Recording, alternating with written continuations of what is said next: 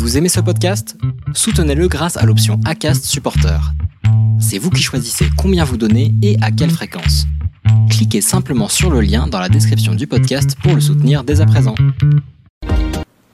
Bonsoir à toutes et à tous, j'espère que vous allez bien, soyez les bienvenus dans le Racing Café, voilà, qui débute comme d'habitude à 20h30 en taxe, bien entendu les amis. Euh, on espère que vous allez bien, hein, pour commencer, voilà, on a euh, un joli menu à droite, hein, vous voyez que là c'est, ça devient copieux, hein, on commence à prendre du dessert et du rab euh, tout le temps, mais ça fait plaisir bien sûr, merci à Brise Développeur, abonné depuis 6 mois, si c'est pas formidable cette affaire, avec moi à mes côtés aujourd'hui dans le Racing Café bien sûr, comme d'habitude l'ami Manu, comment ça va? Eh écoute, ça, ça, va, bonsoir, bonsoir à toi, bonsoir, à tous. J'espère que, tout le monde va bien, avoir un, un nouveau week-end de fin qui s'annonce peut-être passionnant, le circuit, on va dire. un nouveau week-end de fin qui s'annonce, et c'est déjà bien. Qu'il s'annonce, c'est déjà un très très bon euh, début. Tu satures ou l'écho que, que, se passe-t-il avec le son, s'il vous plaît, les amis? Que se passe-t-il? Mais qu'est-ce se passe-t-il? Mais qu'est-ce qui se passe? Euh, Il y a eu apparemment de l'écho. Le micro. Comment ça, le micro? Est-ce qu'on peut m'expliquer plus clairement? Ah bah oui, mais si le micro il se met en, x5 au lieu de x2, ça ne va plus, hein, chers amis, toutes mes excuses. Euh, en tout cas, on retrouve également la Gaël, comment ça va? Bonsoir, Bonsoir à, tous. Suis-je bien en direct de TV Novella ou il n'y a, pas de, de décalage Ah ok, je viens de comprendre d'où venait l'écho. C'est bon, tout va bien les amis, rassurez-vous, il n'y aura plus d'écho, calmez-vous, c'est bon, rassurez-vous. tu n'es pas sur TV Novella aujourd'hui, c'est assez merveilleux quand même, c'est assez D'accord. Euh, flamboyant pour être Il y avait un écho alors, sinon je le refais. Et oui, c'est parti Bienvenue dans votre discothèque C'est mardi, on n'a pas que si vous tirez la queue du Mickey, c'est un peu gratuit, c'est mardi, c'est mardi. Allez, le premier qui attrape la queue du Mickey. c'est Bonjour à vous. Véritablement. Je suis en est-ce que je suis moi-même en écho? Non, ça va, tout va bien, semble-t-il, les amis. Et on retrouve également, pour parler MotoGP, mais pas que, euh, l'ami Axel. Monsieur, bonjour euh, Bonsoir à tous, ça va très très bien. Euh, petit week-end de disette pour la MotoGP euh, à venir, donc on va se rattraper avec de la Formule 1. Donc on va pouvoir regarder ça tranquillement ce week-end. Ouais. ouais, mais après, c'est le Grand Prix de France, mesdames et messieurs. Ouais, oui, après il y a du lourd le Grand Prix de France au Mans. Et donc oui, vous pouvez déjà vous poser la question en chat. Tout à fait, ils passent dans mon bureau. Euh, ils vont faire une chicane qui va leur permettre d'arriver directement ici. Ça va être extraordinaire, mesdames et messieurs. Je Ça vous te fera une euh, anecdote à raconter. Comment ça, Manu? Ça te fera une anecdote à raconter comme ça. Exactement, voilà, parce que c'est vrai qu'il leur manque un petit peu des anecdotes actuellement dans le Racing Café, mais on en aura pas mal. Donc vous voyez, on va parler de Formule, on va parler de MotoGP, on va parler du WEC avec l'ami Fabien Gérard qui viendra nous en parler tout à l'heure, tout comme pour l'IndyCar euh, qui a eu lieu ce week-end. L'IndyCar, on prévient, ce sera plus un, un débat plutôt que ce qui s'est passé en piste, parce que ce qui s'est passé en piste, ça va faire 3 minutes, hein, faut pas, faut pas s'inquiéter. Euh, mais en tout cas, voilà, il y aura un petit peu tout. Les news, il y en a quelques-unes, euh, pour être tout à fait honnête, les amis, et puis évidemment le courrier des viewers et le Pedro. Euh, rassurez-vous, vous le voyez dans le chat, euh, chers amis, il est là, hein, le Louis. Il nous regarde, il reviendra au mois de juin, rassurez-vous.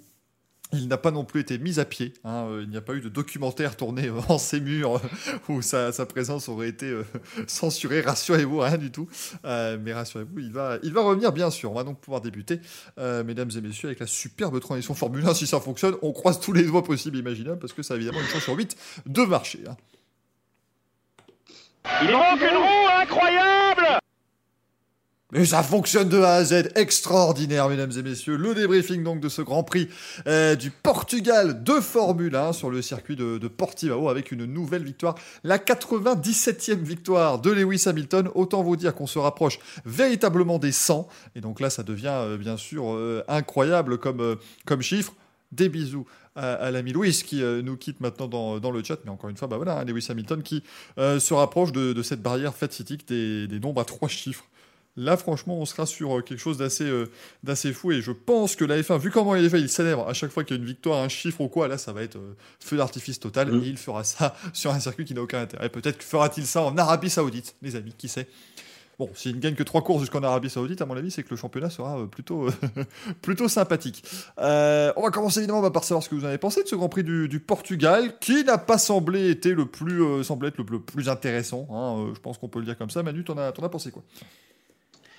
Bah ouais, c'était un petit peu un petit peu décevant, on va dire, sur le sur le, déroulé de la course, parce qu'au final, on n'a pas eu le, la grande confrontation qu'on aurait voulu, et en même temps, on peut pas non plus dire qu'on n'a pas eu de confrontation, puisque Hamilton s'est retrouvé troisième à un moment et, euh, et aller chercher les deux autres. C'est vrai que Verstappen apparemment a manqué quand même pas mal de, de, de, vitesse de pointe, ce qui a un peu fait réduire leur, leur duel, mais ça n'a pas non plus été le ça n'a pas non plus été la course vide complète. Derrière, ça s'est quand même pas mal battu aussi.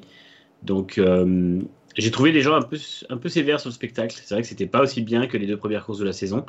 Même pas les deux premières courses de la saison étaient très bien. Encore une fois, on s'en rend compte quand on a une course un peu moins bonne. Euh, et puis, malgré tout, la lutte vers Verstappen-Hamilton semble décidément bien s'amorcer définitivement. Donc, euh, je pense que ça va durer. Je ne sais pas si ça durera toute la saison, mais au moins, on est parti pour avoir une première partie de saison où ce sera entre ces deux-là. Et euh, là, le circuit de Portimao, comme celui d'Espagne, sont très, très favorables à Mercedes, malgré tout. je pense que quand on arrivera à Monaco et sur d'autres tracés du genre, ce ne sera pas la même chose. Et, effectivement, Max Verstappen qui termine deuxième devant, devant Valtteri Bottas. On nous dit dans le chat, papa qui nous dit que les dépassements DRS. Ah bah écoute, euh, va dire ça au pauvre Max Verstappen qui a passé 30 tours coincé derrière Bottas qui n'arrivait pas à le passer avec son DRS à chaque tour. Euh, mais en même temps, si on se loupe dans le virage 14 à chaque tour, c'est compliqué après dans la ligne droite d'aller euh, profiter de ce surplus de vitesse hein, offert par le, mm. DRS. On l'avait évoqué dans le, dans le débriefing du, du dimanche. Gaël, toi, tu en as pensé quoi de ce, ce Grand Prix? On va commencer évidemment de manière un petit peu générale. ben effectivement, le Grand Prix, si on le regarde dans son ensemble, il, il pourrait ne pas être un peu foufou comparé forcément au carnage qu'on a eu, enfin au carnage, au spectacle, au grand spectacle qu'on a eu à Imola ou même à Bahreïn. C'est carnage, Gaël. c'est ça. tu t'en mêles. Euh, mais euh, il y avait quand même, alors c'est vrai que si, euh, ben, l'air de rien, comme, comme l'induit Manu, il y avait quand même une petite lutte, hein, parce que Hamilton s'est revenu, s'est retrouvé troisième, donc il a fallu qu'il double par deux fois pour se retrouver en tête et, encore une fois, on a vu du, grand Hamilton. Euh, quand je dis grand Hamilton, c'est un Hamilton en maîtrise que je pourrais peut-être un peu opposer à Verstappen, qui a été un peu plus brouillon ce week-end, hein, notamment par son tour annulé pendant les qualifs. Soit dit en passant, c'était le tour le plus rapide, donc il aurait peut-être pu avoir la pole. Bon, effectivement, il fait le tour le plus rapide en étant hors trajectoire, mais bon, sinon, voilà, ça se joue pas grand-chose. Et puis, euh, et puis voilà, Verstappen, j'ai l'impression que quand la voiture est pas parfaite, il a tendance un petit peu à être un chouïa plus brouillon. Au contraire, où Hamilton peut-être a un peu tendance à essayer d'amener la course, d'essayer de l'amener à son avantage, et il y arrive. Et sinon, hormis effectivement cette lutte comme ça, euh, qu'on pourrait très bien ne pas avoir vue intensément, il y avait quand même beaucoup plus de lutte dans le peloton, euh, notamment avec les Ferrari, les Alpines, euh, les McLaren un peu, et il y a eu d'autres enseignements comme les déceptions d'AlphaTauri et Aston Martin. Donc il y a quand même beaucoup de choses à dire sur le Portugal. Oui, oui, bah oui, il y a toujours beaucoup de choses à dire évidemment sur un Grand Prix de, Formule 1. Axel, t'en as, euh, as pensé quoi de cette course? Bon, évidemment, il fallait se remettre hein, d'abord de, l'effroyable perte de la victoire de Fabio Quartararo. voilà, fallait, fallait passer le premier, la première moitié du Grand Prix à se remettre, mais après, ça devait être bien sympa. Non, pour moi, c'était, euh, pour moi, c'était honnêtement, c'était une course plutôt bonne. Parce que justement, je rejoins, je rejoins Gaël. Moi, j'étais très satisfait de la bagarre qu'on a eue dans ce midfield. Euh, moi qui aime les points, les stats, les chiffres, etc. Là, on a quand même un midfield euh, intéressant. Euh, à chaque fois, c'est jamais les mêmes pilotes qui finissent aux mêmes places. Donc, ça, on va dire que ça peut se resserrer. Ça sera hyper important pour la, fin de championnat. donc, moi, de ce point de vue-là, je suis très satisfait. après, c'est sûr qu'on se focalise uniquement, comme toujours, sur Hamilton. Mais de là à ce que les gens disent que c'est une purge ou qu'on s'est ennuyé, on a connu largement pire. Euh, donc honnêtement, pour un, en plus circuit de Portimao qui est pas spécialement, qui est pas, qui est pas facile, où les pilotes n'ont pas l'habitude. Pour moi, c'était vraiment une course correcte. C'était une, bonne course, oui. Et puis on a Lewis Hamilton qui doit quand même faire deux dépassements pour aller euh, chercher la tête. Hein. C'est pas non le plus fameux blue flag. Euh, tout donné sur un plateau évidemment. Lewis Hamilton qui s'est justement bien bien récupéré. Tu le disais Gaël, et c'est vrai que c'est malin. C'est encore une fois Hamilton qui va chercher la course. Quoi. La, course part mal pour lui. il, il s'endort complètement sur le restart. Ça c'est quand même très rare de, de voir un Lewis Hamilton pas prêt en fait à la relance. Euh, Valtteri Bottas qu'il a eu sur ce coup-là et euh, il s'est fait doubler par Max Verstappen. Ensuite derrière il a dit c'est pas grave, je vais les dépasser les deux par l'extérieur et ça va être euh, ça va être l'affaire réglée et donc 97e victoire du coup eh bien pour pour Lewis Hamilton. on est en francophonie, so we speak French, pas midfield. Et oui, donc effectivement, tu parlais, Axel, du, du milieu du champ, comme le dit Raikkonen Junior, tout à fait. milieu de peloton, si vous préférez, chers amis, bien évidemment. Par contre, si vous commencez déjà à vous plaindre de qu'on parle pas français, hein, qu'on parle pas la France, le reste de l'émission va être compliqué. Hein. Ça, je, je, préviens tout de suite, les amis. À parler de truc américain, de vieille morlu, euh, bien évidemment, ça va être assez, euh, assez flamboyant, euh, cette affaire. Valtteri Bottas qui termine troisième. Bon, Écoutez, ça, devient quand même une mauvaise habitude, hein, parce que en termes de, alors, je, ne l'ai pas mis en question dans le Pedro, rassurez-vous, mais en termes de pilote euh, et de ratio euh, pôle converti en victoire, euh, Bottas c'est pas très reluisant. si vous me permettez de, dire ça, Gaël, je sais pas ce que tu en penses, mais encore une fois, voilà, il part en pôle et derrière, en fait, il a, il a encore géré le début de course et puis ses pneus sont effondrés parce qu'il ne sait pas les gérer, on dirait. Ouais, alors déjà, très bonne stat pour Bottas. Euh, il n'a pas fait ni un jump start et s'est pas endormi. Il a fait un très bon départ. Donc ça, déjà, bonne statistique. Mais après, effectivement, euh, le premier relais, bon, ben, il a deux furieux, deux furieux derrière lui. Et bon, il, a du mal. Il a du mal surtout sur le deuxième relais, en fait. Euh, c'est compliqué pour Bottas. Je sais pas, quand vous avez Toto Wolf qui vient un petit peu vous encourager, mais bon, on comprend le langage chez Mercedes, c'est plutôt vous secouer en fait, parce que bon, euh, ça devient compliqué l'histoire. Je, euh, comme on l'a vu dans Netflix, en fait, que, que, Bottas était un petit peu esselé dans cette équipe, je crois qu'effectivement, il essaie un petit peu de, de, de, surnager, survivre un petit peu dans cette écurie, euh, qui est quand même, on va pas se mentir, qui est quand même dédiée à Hamilton. Et, et voilà, Bottas se noie un petit peu facilement en course. quoi. C'est souvent le champion du vendredi ou du samedi, mais après c'est compliqué. quoi. D'ailleurs, jeudi dernier, je l'avais dit, ça me ferait beaucoup rire que Bottas euh, ait la pole. Toujours, on a, pu le remarquer si vous suivez euh, Gaël sur les, sur les réseaux sociaux, sur Twitter. C'est très bien. En général, tout ce qu'il vous dit le jeudi, se confirme à l'inverse le, dimanche. Il ne faut pas s'inquiéter. Euh, c'est vraiment le chat noir, il est là, il est présent. on salue aussi qui vient nous rejoindre dans, dans le chat. on dit aussi je déteste les. J'ai envie de baffer certains chroniqueurs qui disent step. Mais écoute, euh, je trouve que cette émission, qualitativement parlant, aujourd'hui, elle fait un step en avant. Euh, voilà, on a vraiment euh, fait un gros, gros focus sur le job. Et voilà, je trouve qu'on s'est très, très bien tiré. Assez compliqué. Hein. Mais on, se rappellera de, Franck Montagny qui nous avait sorti un jour Christian Klein qui a fait un très bon start c'était formidable. Moi, je, je, trouvé ça. Il était 7h du matin, tu vois ça, c'était assez extraordinaire lors d'un Grand Prix d'Australie. Euh, Manu, on est d'accord quand même que là, pour, euh, pour Bottas, c'est assez complicado. Hein, c'est dur, ouais. C'est dur et, euh, et, ça va pas aller dans s'arrangeant parce que plus l'écart se creuse avec Hamilton, plus il y aura des occasions comme ça, plus on va avoir on va avoir un écart, mais à la fois en performance et à la fois mentalement surtout. C'est-à-dire que Hamilton est au meilleur de sa forme. On a vraiment euh, l'impression que toujours il est là pour récupérer ce qu'il faut. Il a fait une erreur à Imola, mais c'est tout. Et derrière, on a Bottas qui, euh, même quand il arrive à faire une bonne perf, parce que sa qualif est très bonne, euh, et ben derrière ça va pas. Alors c'est vrai que c'est pas non plus dramatique, troisième, mais le rythme était pas très bon. Il a eu un problème qui a rien arrangé, mais bon, je suis pas convaincu qu'il aurait pu aller récupérer Verstappen peut-être au DRS, mais voilà, c'était pas non plus euh, évident parce que même si Verstappen sortait mal, en fait, le gros problème de Verstappen, c'est qu'il sortait mal du virage 14 où il y avait en fait le vent qui arrivait euh, légèrement derrière, euh, de regard arrière sur la voiture et la Red Bull était très déstabilisée et Verstappen perdait de la vitesse comme ça. Donc je pense que Bottas aurait peut-être pu repasser sans son problème moteur qui n'a pas été trop grave, mais ça reste qu'il jouait quand même la deuxième place en fin de course seulement quoi. comme tu dis Gaël, on a vu que quand il était chassé par Hamilton et Verstappen, il était vraiment dans le dur on voyait que la voiture était beaucoup moins stable que celle d'Hamilton, on voyait qu'il était beaucoup moins capable d'imprimer le rythme et qu'il subissait vraiment la pression des deux autres. Et euh, dans une saison où Hamilton et Verstappen vont être à, un tel niveau de celui qu'ils ont montré depuis le début de la saison, je pense que toutes ces failles vont se voir, et surtout quand il sera en tête comme ça. C'est-à-dire quand il sera derrière, bah, il va se faire distancer et ça va se voir, mais entre guillemets, s'il arrive à garder Perez derrière lui, ça ira parce qu'il sera troisième. Mais quand il va être dans le, dans le, dans le mélange des deux, soit au milieu des deux, soit devant, il va vraiment souffrir et je pense que ça va pas aider à ce qu'il soit serein parce qu'il va se rendre compte que de toute façon, il n'est pas au niveau. Euh, il pas au niveau pour être champion cette année, je pense. Ça, c'est évident. Ah bah ça oui, il va peut-être falloir qu'il s'en rende compte le, père Valtteri. Enfin bon, euh, voilà, je suis sûr qu'il y a déjà eu, euh, ils ont déjà tourné 15 minutes d'interview chez, chez Netflix où il explique écoutez, voilà, euh, je suis dans un super mindset, comme on l'a dit dans le chat, voilà, pour le titre cette année, vraiment, je suis là pour ça, il n'y a aucun souci. Euh, Hamilton, je vais en faire du porridge et je vais le manger, enfin, ça, ça va être terrible, mais euh, bon, autant vous dire que là.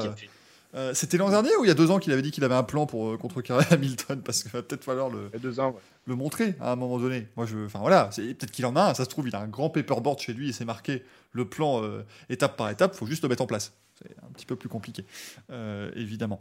Bottas fait du Bottas, on le dit dans le chat, effectivement, c'est un petit peu hein, toujours la, même, la même rengaine avec Valtteri Bottas. Sergio Perez a terminé quatrième. Je voulais qu'on passe rapidement sur Perez. Écoutez, voilà, il a fait, il a fait le taf pour une fois. Hein. On a beau dire ce qu'on veut. Il y a eu une Red Bull qui a pu aller un petit peu chasser les Mercedes, surtout jouer une stratégie décalée. pour peut-être piéger les Mercedes. Donc ça, c'était évidemment ce qu'on attendait de lui. Ça, En fait, la stratégie a totalement conditionné sa fin de course, sans quoi il était dans un bon rythme. Encore une fois, il était un petit peu en en qualif, mais Perez en rythme de course, c'est un monstre. On voit que les pneus, il fait euh, aller plus loin que les autres et qui garde du rythme malgré le, fait qu'il a des pneus complètement morts parce qu'il fait un très long, très long euh, premier relais et euh, des chronos qui sont pas ridicules. Donc Perez, de toute façon, ça va pas forcément être tout le temps ça en qualif, quoi qu'on a vu à Imola qu'il est capable d'aller chercher des bonnes, bonnes perfs. Mais par contre, en course, il sera, il sera toujours là et ils ont de la chance chez Mercedes qu'il il a été un peu sacrifié en termes de stratégie et qu'il parte d'un peu plus loin, qu'il soit, il fait un mauvais départ, qu'il le relègue derrière une McLaren puis une Ferrari. Mais s'il était dès le départ derrière Bottas, je pense qu'il finit sur le podium parce que euh, Red Bull n'aurait pas appliqué cette stratégie et fatalement il était beaucoup plus rapide que Bottas en rythme de course, ce qui aurait fini par lui le faire passer, je pense. Donc euh, euh, à voir ce week-end, ça risque d'être encore un, circuit pour les Mercedes, donc peut-être qu'ils seront un peu plus devant, mais Perez va rapidement être une, vraie épine dans le pied pour Bottas. Il, finit qu'à 6 secondes hein, de, de, Valtteri Bottas, voilà, c'est pas, c'est pas anodin non plus. Euh, même s'il y a eu voilà, 42 arrêts au stand à la fin pour faire le, meilleur tour en course pour tout le monde, euh, ça reste euh, pas anodin. Lando Norris 5ème, écoutez, depuis, comme depuis le début de saison, il est top. Charles Leclerc 6ème, et Axel, moi je voulais qu'on parle un petit peu d'Alpine. Parce que les deux Alpines font 7 et 8. Cocorico, mesdames et messieurs, Esteban Ocon 7ème, qui paye un petit peu un mauvais choix stratégique en début de course euh, sur son, arrêt au stand où il se retrouve un petit peu englué dans le trafic et ça lui fait perdre un peu de, un peu de temps et un peu de rythme. Peut-être plus se retrouver devant Leclerc hein, en, fin de course. Euh, et Fernando Alonso, écoutez, qui a été pour moi le driver of the day of the century, hein, bien évidemment le meilleur des meilleurs, euh, qui a fait une, très belle course après une qualif qui était particulièrement compliquée. Ouais, c'est ça. C'était un peu le début de saison pour Alpine était un peu compliqué. J'avoue que j'étais un petit peu déçu au vu de, des performances qui qu'ils avaient, avaient, montré l'an dernier euh, en étant encore sous le nom de, Renault. Euh, là, ça fait plaisir. Après, euh, j'espère que c'est vraiment un, bon en avant sur tous les circuits et pas que sur un, type de circuit comme, comme celui-là. alors, est-ce que voilà, comment ils, ont décidé de, diriger leur, leur, saison sur des circuits typés un peu comme par exemple Red Bull sur du circuit sinueux, etc. Ou est-ce qu'ils partent sur sur autre chose, style Ferrari euh, j'espère que oui, voilà, j'espère que ce bond en avant va les, mm, va les pousser à faire mieux, euh, les pousser à, s'approcher du top 5 et euh, sur une bonne course, les pousser à faire un podium. ça pourrait être vachement, vachement sympa pour eux et pour Alpine qui, qui, qui, qui, remonte et qui, qui joue bien. Gaël, toi, t'en as pensé quoi de ces, de ces Alpines On me dit que les commandes de A110 sont passées maintenant de 2 par jour à 3. On peut dire qu'on est vraiment sur la très très grande nouvelle. Alpine, c'est effectivement la petite surprise de Portugal, mais euh, je dis attention parce que il va falloir juger un petit peu avec l'Espagne ce week-end. C'est un petit peu le, cirque, le circuit juge de paix en termes de, performance globale d'une monoplace.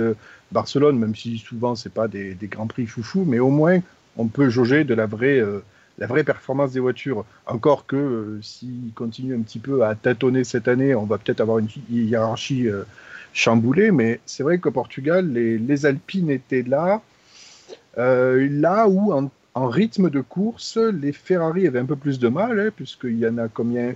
Une à deux qui ont pu les doubler, oui, celle de Sainz.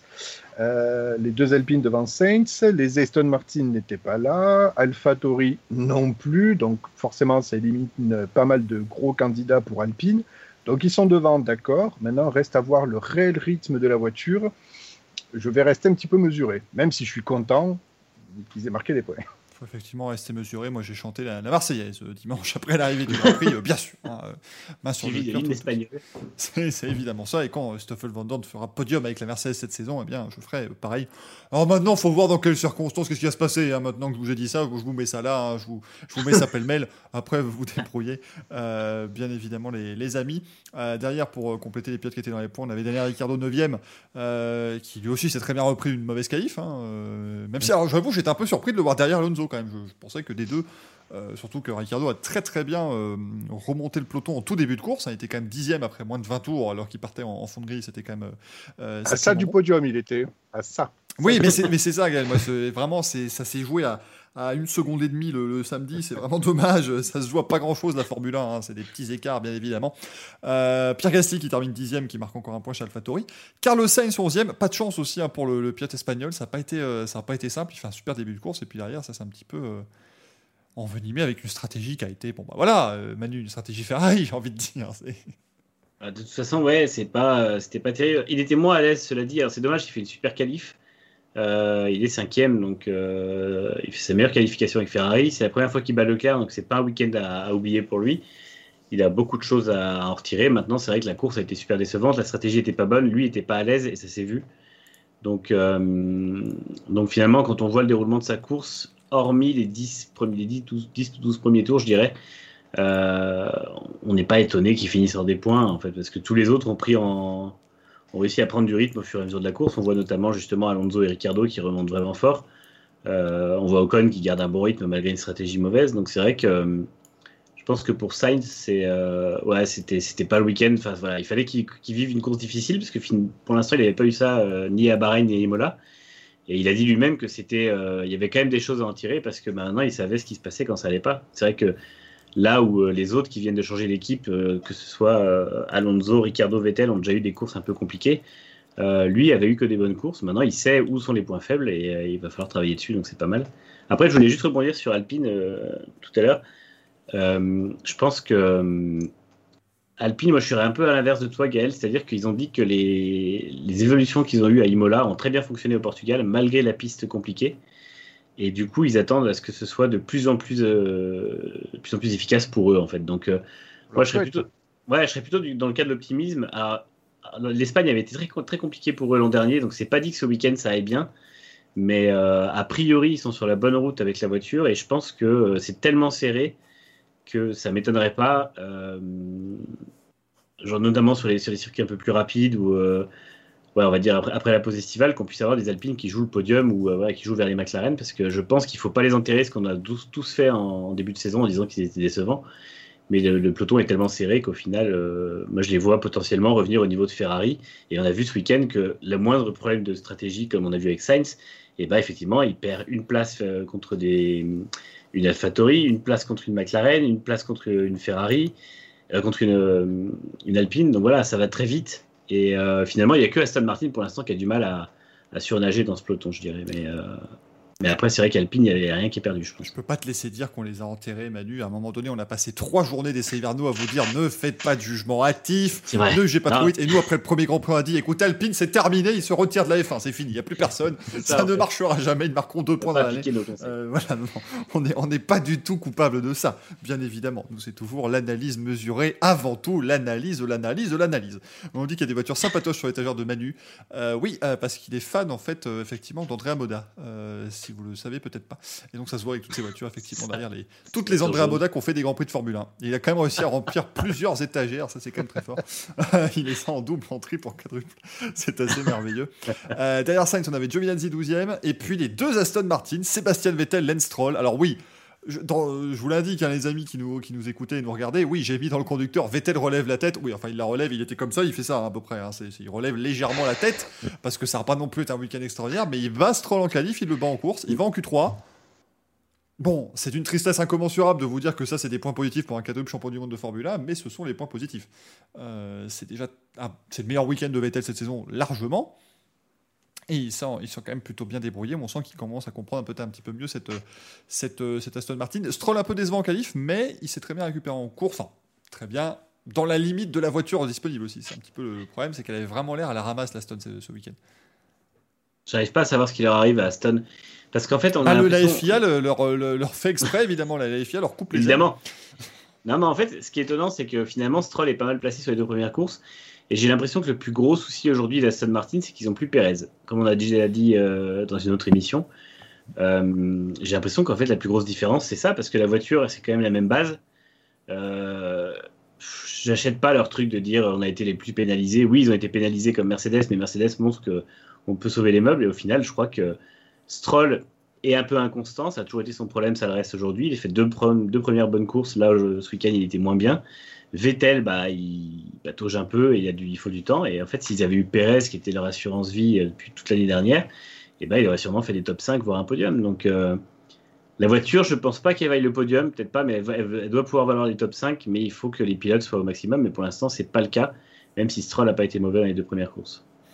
Ça s'annonce quand même compliqué hein, pour, euh, pour Aston Martin. Et on pourra redire, et eh oui, le vert porte malheur sur des Formule 1, voilà.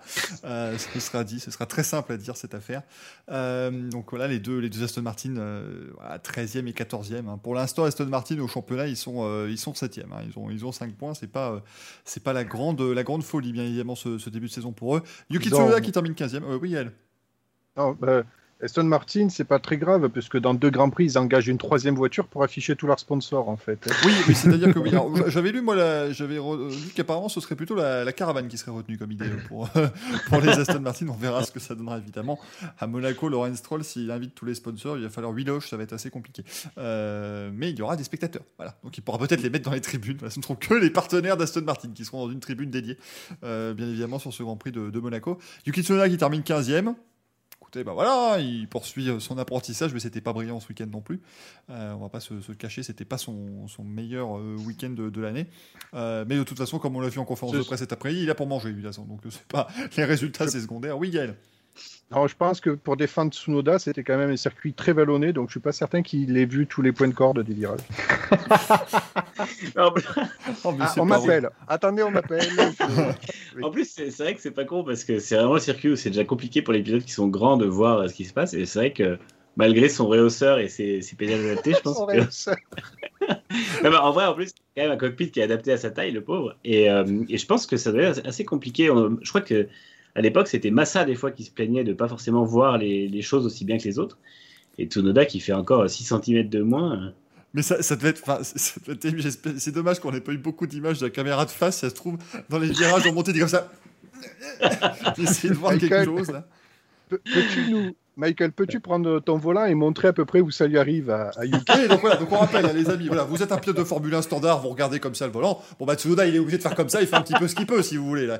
Et bien sûr, elle nous a été réclamée depuis que j'ai euh, eu réception de ce, ce volant. Bien évidemment, si Jean Alési pilotait la S7000, il mettrait ses mains à peu près là, hein, bien évidemment, et puis il battrait comme ça, bien comme il faut avec son volant, euh, Jean Alési. Non, non, c'est-à-dire qu'il se fait, il se fait complètement aveugler par l'écran, par hein, Tsunoda. C'est incroyable. Hein. Il, lui, les infos. on nous dit dans le face à lui.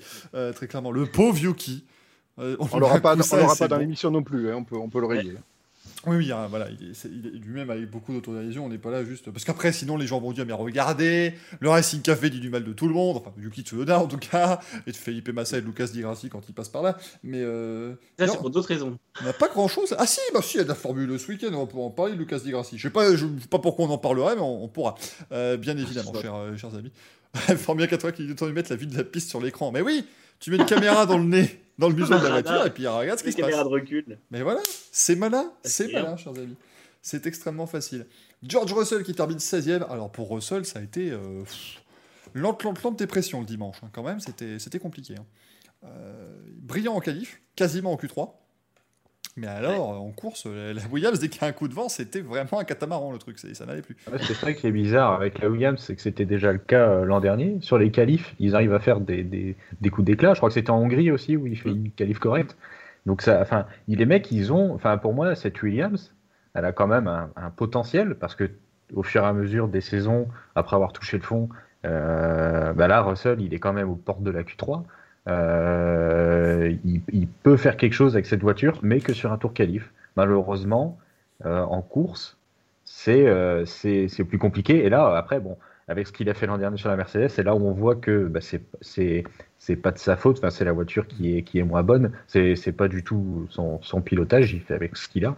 Mais à chaque fois, moi, je suis vraiment content de voir cette William devant battre d'autres écuries et pour, pour lui, c'est des belles satisfactions à chaque fois, mais je pense qu'il va peut-être commencer à, à, taper à la porte de, de, Toto. Euh, euh, parce que je pense que même s'il donne du sien, à un moment, ça doit peut-être commencer à être long de ne pas y arriver comme ça en course. Excusez-moi, mais je, ne pensais pas que Mila allait être la, la, personne la moins fréquentable de ce chat ce soir. Quel enfer Puisque le point J a écrit dès qu'elle est pleine, elle n'avance plus. Sous-entendu à William, c'est Mila nous répond Tu parles du voiture. Quel enfer, mesdames et messieurs. franchement, c'est pas parce que Louis n'est pas présent qu'il faut prendre sa place, s'il vous plaît. Gardons un petit peu de hauteur dans cette édition. aussi faire s'il vous plaît. Mais c'est vrai que Williams, le gros problème, c'est que Latifi finit d'un mort. C'est là que ça prouve vraiment que la, oh. la, la, voiture était vraiment pas, pas au niveau. Et ça prouve surtout l'exploit de Russell le, samedi, en fait, parce que, encore une fois, Russell est excellent en qualif. là, il passe très très près de la Q3. Je pense qu'il va réussir à faire une Q3 dans la saison. Parce qu'il n'en a jamais été aussi proche et de toute façon, c'est son seul objectif décent cette année. je crois que marquer un point, il s'en fout un peu maintenant. Et si ça peut aider Williams, c'est bien, mais de toute façon, son, objectif et sa carrière sont ailleurs. Et, je pense qu'il va vouloir viser la Q3. Il va y arriver, à mon avis. Mais c'est sûr que là, au bout d'un moment, euh, voilà, ça va faire trois ans que ça, tourne en rond. Euh, ils avaient prévu que la voiture était pas bonne quand il y avait du vent. On l'a vu ce week-end. Dès que dès qu'elle a le plein d'essence et que, enfin de carburant et qu'il y, a y a du vent, bah ça, ça va pas du tout. Donc, euh, je pense que le vrai niveau de la Williams, en plus, il est plus du, côté de la Tiffy. Je crois que Russell arrive quand même à faire des, choses pas trop mal.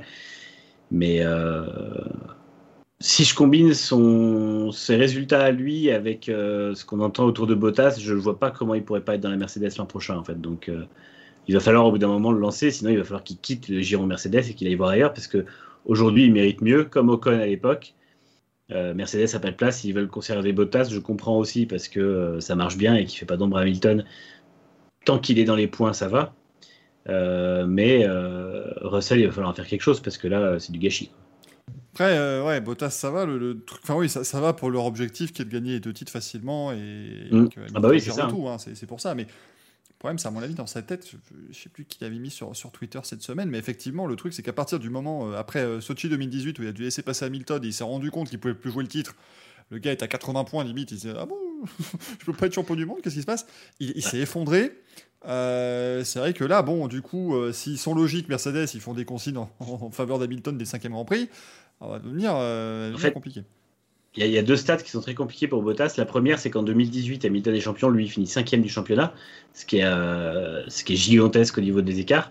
Et la deuxième, c'est qu'en fait, l'an dernier, euh, Lewis Hamilton tout seul a plus de points que l'équipe vice-championne du monde. Et ça veut dire que Bottas n'a pas aujourd'hui un rôle déterminant dans le championnat. Il l'aura peut-être plus cette année puisqu'il y a Perez en face, mais euh, on va dire s'il se contente de faire des top 4, euh, c'est Hamilton qui fera la différence normalement. Donc après, à, voir si ça paye ou pas. Mais je pense qu'effectivement, si, euh, si ça commence à, coûter des points et à coûter des victoires et un championnat à Mercedes, il dégagera. Si jamais ils arrivent à rester devant et à battre Red Bull, c'est pas dit qu'il reste pas l'an prochain. Oui, juste un truc. quel sera la, le poids d'Hamilton dans la décision du coéquipier? Parce que vu qu'il semble partant pour rester, Hamilton, pas certain qu'il veuille de Russell et quelles vont être les, décisions au final. Quoi. Parce que finalement, c'est vrai que pour Toto Wolff et Mercedes, le seul truc qui est embêtant, c'est que Russell n'est pas dans une bonne voiture. Il serait à la rigueur dans un top team, enfin dans un team qui fasse P5, P6, il aurait encore un tout petit peu plus de, de temps pour mm. attendre, en fait. Mais là, c'est compliqué, c'est ça le problème. Alors, euh, quel, quel, est le poids d'Hamilton? Bon, On le verra en fin d'année, quoi. Je pense qu'Hamilton, s'il est intelligent, il laisse venir Russell parce qu'il sait que dans 2-3 ans, il est parti. Enfin, je... Ouais, je sais pas. Pas très, pas très mal. Ouais, mais je rejoins, je rejoins Gaël aussi parce que le problème, c'est que on le voit avec Bottas, l'écurie, elle est pas derrière lui. Quand, enfin, tout le monde reste les bras croisés en le regardant. Il n'y a, a, personne qui a l'air content. On a pu le voir dans les, dans les paddocks euh, grâce à Netflix. Où, enfin, et qui gagne, euh, ouais, bah, il, arrive dans le garage, il n'y a plus personne. Les, les, les, les, sont vides, mais qui se retrouvent tout seuls. Donc tu vois, ils ont, ils ont clairement montré que il y avait que c'était Hamilton et que Bottas, justement, ce qu'a dit Manu, c'est qu'il est là pour faire, pour jouer les deux titres, pour empêcher un, adversaire et pour empêcher les autres écuries de marquer plus de points. Le truc, c'est que si Russell arrive, Russell, ça fait, bah, il commence à avoir un peu de bouteille. Il a prouvé l'an dernier qu'il savait piloter cette voiture et qu'il pouvait gagner. Donc s'il arrive, c'est pour gagner tout de suite. Donc il faut, euh, enfin, j'aime beaucoup Russell. J'espère juste qu'il va pas tomber dans la, même, euh, dans la même chose que, que Bottas, c'est-à-dire que l'écurie bah, reste pour Hamilton et que Russell soit mis de côté, alors que Russell, s'il arrive dans Mercedes, il, peut gagner tout de suite. Donc il va avoir des stratégies compliquées et euh, ça peut mettre un peu de, de, désordre dans tout ça. Et chez Mercedes, on est peut-être échaudé évidemment par l'expérience avec avec Nico Rosberg. Euh, Mick Schumacher, excellent ce week-end, il hein, faut le dire, le, mm. pilote, euh, le pilote allemand qui a mm. alors mais, étrié son équipier Nikita Mazepin, qui, bon, euh, temps, il débute les, séances d'essai à quasiment deux secondes, ça devenait compliqué, mais il s'est quand même fait un, beau, un joli rapproché en, en, qualif avant de complètement sombrer en course, avec également une pénalité de 5 secondes pour avoir bloqué Sergio Perez qui prenait un tour. Et puis le père Kimi, le, le, père Kimi qui, qui, a regardé son écran et pouf, il a percuté son équipier. Ah ouais, ouais, ouais. Euh, et, et, là, autant, alors bon, ça aurait été un jeu de pilote, je encore non, même un jeu de pilote aujourd'hui, euh, ils mmh. arrivent en F1, ils ont fait 50 milliards de tours dans le simulateur, euh, le volant ils le connaissent. Mais alors là, d'avoir Kimi Cohen qui me dit, bah, j'ai regardé mon volant, et puis, et en plus de connaître le crime de lèse-majesté de percuter son, son équipier, c'était quand même assez fou. Euh, dans une ligne droite, il n'y avait pas de danger. Merci à Manosque pour, pour l'abonnement euh, dans le chat, mais voilà, c'était assez particulier, mais d'un autre côté, j'ai envie de dire, c'est du Kimi. C'est pas, c'est-à-dire que s'il y en a un qui devait la faire cette année, ça devait être, ça devait être lui. Je sais pas. Aujourd'hui, il a dit qu'il s'était fait engueuler par son fils parce que son fils lui a dit qu'en gros, le premier conseil qu'il lui avait donné, c'était de toujours regarder devant lui et qu'il n'avait pas, il n'avait pas appliqué son conseil. Et je pense que panne de cerveau, il était occupé dans ses réglages et il était en ligne droite, il n'a pas dû penser que ça allait euh, vraiment aspirer. Mais c'est vrai que pour Alpha, euh, ça aurait pu être, tout autant pu être un double abandon. Donc, euh, ils s'en sortent bien. Euh, ah surtout ouais, le ouais. qui a pas eu de crevaison, alors que franchement, vu comme ça touche, euh, c'est un peu un miracle. Ouais, pu, hein. Mais, euh, mais c'est vrai que oui, c'est du Kimi. Et après, de toute façon, euh, je sais même pas si Vasseur a pris la peine de l'engueuler, parce qu'au final, pff, je pense qu'il a assumé son erreur et on passe à autre chose. Quoi. Bah, c'est le premier de, de l'interview, de toute façon, il a dit que c'était de, de, sa faute. Mmh, euh, ça. qui vous dit, on peut quand même se demander pourquoi Giovinazzi décale à droite puis remet un coup à gauche. Les amis, le coup à gauche, il y a 3 cm à peine. Hein. Mmh. Oui, il se décale un petit peu à gauche, mais enfin, si, si c'est ça qui fait qu'il y a contact, euh, falloir que le Kimi, ça... il, il, tourne un peu son volant quand même. Ouais, sachant qu'il y a une demi-monoplace qui touche, donc de toute façon, c'est pas comme si le, le, les 3 cm de Giovinazzi avaient fait la différence. Et c'est souvent ce qu'on qu lui a dit d'ailleurs à, à Heureusement qu'il n'y a pas Greg. Hein. voilà, bah, ça aurait été. Euh... ah, il est 21h11, on en parlera jusqu'à 21h47. Euh, à peu près. Merci Mila pour l'abonnement. Merci Racing LXB pour les 62 bits. Bah, tiens, on en parlait justement. Euh, merci beaucoup les amis. Voilà pour ce Grand Prix du euh, Portugal. La petite tradition, les amis, on va terminer par les pronos pour ce week-end, puisqu'il y a Grand Prix de Barcelone ce week-end. On en parlera tout à l'heure hein, du Grand Prix d'Espagne, mais j'ai envie d'avoir vos pronos directement quand même, histoire que vous n'ayez pas tout ce temps pour réfléchir, que vous ne soyez pas en train de faire la moto, m'en je réfléchis au, au pronos, moi je suis là pour ça. Euh, donc, euh, comme d'habitude, hein, la pole et le podium, euh, Manu, c'est pour toi.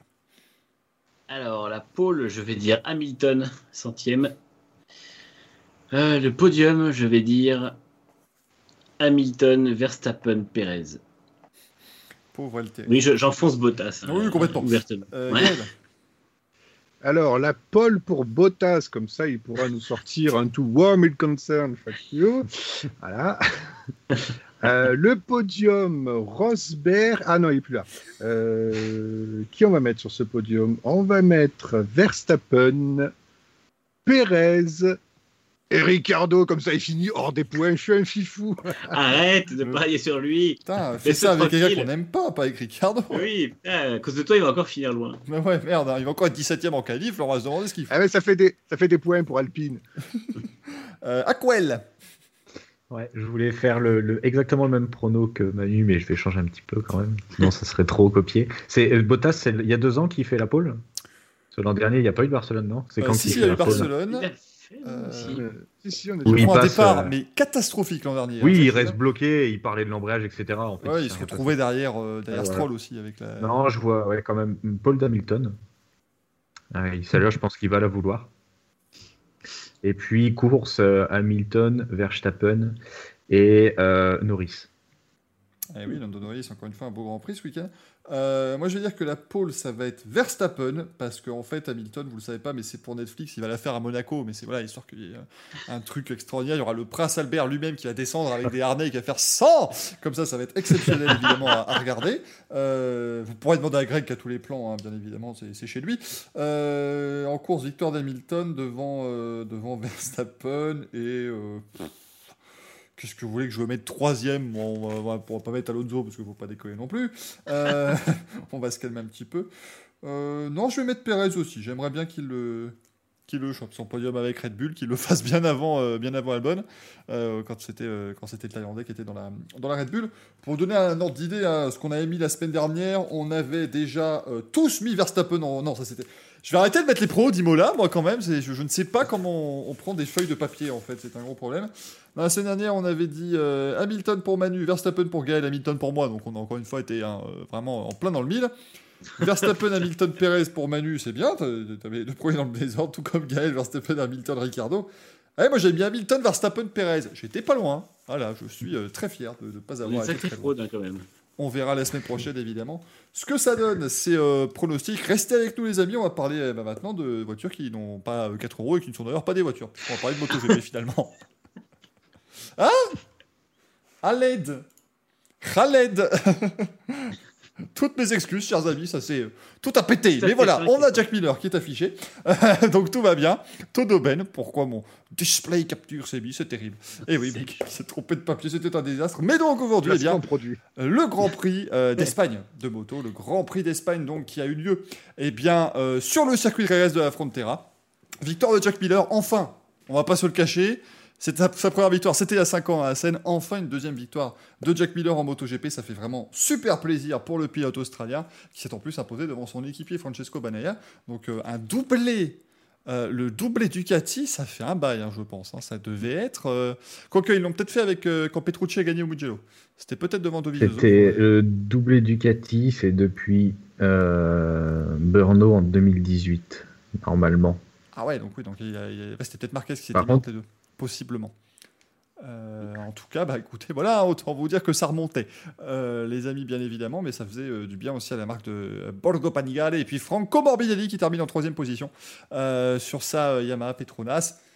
Bon, évidemment, là, par on veut commencer? On ne va pas faire un jour à Jack Miller, mais on va évidemment commencer par Fabio Quartaro qui a été excellent. Encore une fois, il faut le dire, hein, il a été vraiment étincelant sur tout le début de course. Et malheureusement, le physique là qu'il a, euh, qu'il a malheureusement handicapé. Alors Axel, est-ce que tu en as un petit peu plus? Parce que je se demandais, est-ce que c'est syndrome d'éloge Il a été aussi, euh, euh, il s'est fait opérer cette semaine, mais voilà, qu'est-ce qui s'est un petit peu passé pour, pour l'ami Fabio? Ouais, donc Fabio Quartararo qui s'était fait opérer du syndrome d'éloge il y a deux ans de mémoire. Il me semble que c'était il y a deux ans. ce week-end, enfin début de saison tout à fait excellent pour, pour le pilote français et ce week-end qui était très bon. Et en pleine course, euh, donc il commence sa course très bien, mi-course, il commence à perdre en, régime et il dégringole. C'est la dégringolade, euh, il perdait jusqu'à 3 places, 4, je crois que le plus gros ça doit être 4 places en, un tour. Et euh, moi le premier, je pensais que c'était son pneu avant, enfin vraiment le pneu avant qui, qui, qui, était parti en, en lambeaux. Je m'attendais pas du tout à ce qu'il allait avoir mal au bras. Et sa réaction en fin de course en caméra, elle a été juste incroyable. Enfin, c'est parce qu'il hurle de douleur tellement il a mal. Et donc tout le monde a tout de suite dit le syndrome d'éloge parce qu'on pense tout de suite à ça. C'est une des, premières causes en tout ce qui est euh, moto, vélo, euh, etc. J'en passe. Et finalement, normalement, donc il s'est fait opérer avec succès. Et le problème qu'il a eu sur sa course, c'est que le muscle de son avant-bras s'est donc développé, en, forcément avec le, le, sport. Et, ce, le muscle lui a comprimé euh, l'artère, donc la circulation du sang. Et du coup, ce qui l'a empêché de pouvoir freiner et accélérer parce qu'il y avait un apport en sang qui était diminué. Du coup, bah, il a souffert, il a fait ce qu'il pouvait avec, euh, avec son bras. Quoi.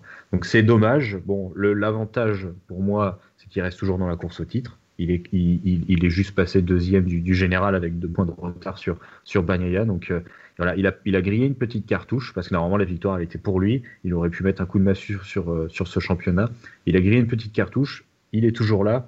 Et je pense que la moto lui va vraiment très bien cette année. Il n'y a pas l'air d'avoir de soucis de fiabilité par rapport à l'an dernier. Je pense que le Grand Prix de France, pour lui, pourra être un, petit renouveau par rapport à, ce week-end un peu, un peu loupé. Oui, effectivement, le Grand Prix France, c'est dans euh, une semaine et demie. Hein, on vous rappelle, les amis, euh, sur le, sur le circuit Bugatti au Mans.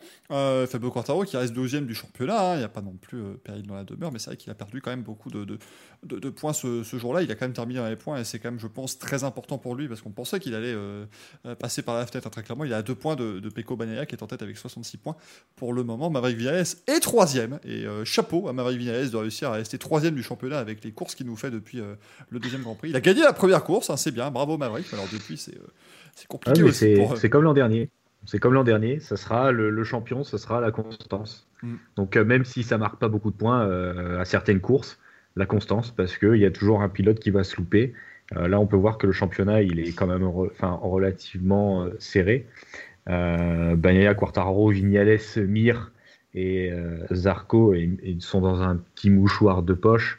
Euh, les places se jouent rapidement sur une course. Miller avec sa victoire qui a fait un bon dans le classement, qui revient, euh, qui un peu dans le game, même s'il a une dizaine de points de retard sur, euh, sur Zarco. Ça sera vraiment le, champion, ça sera la constance parce que Bagnaia c'est quatre courses, c'est trois podiums.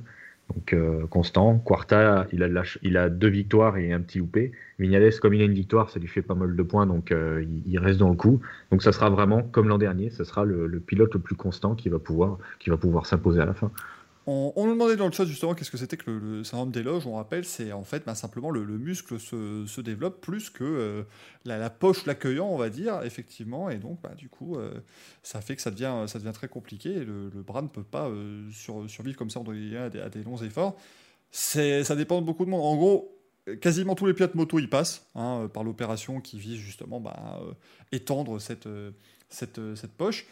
Maintenant, il y en a certains, ils vont le faire une fois, ça va être tranquille pendant 20 ans. Il y en a qui vont le faire une fois, ils vont être tranquilles pendant 3 semaines et puis ils vont devoir le refaire. Enfin, euh, je crois que c'est Dani Pedrosa qui avait fait 4 fois.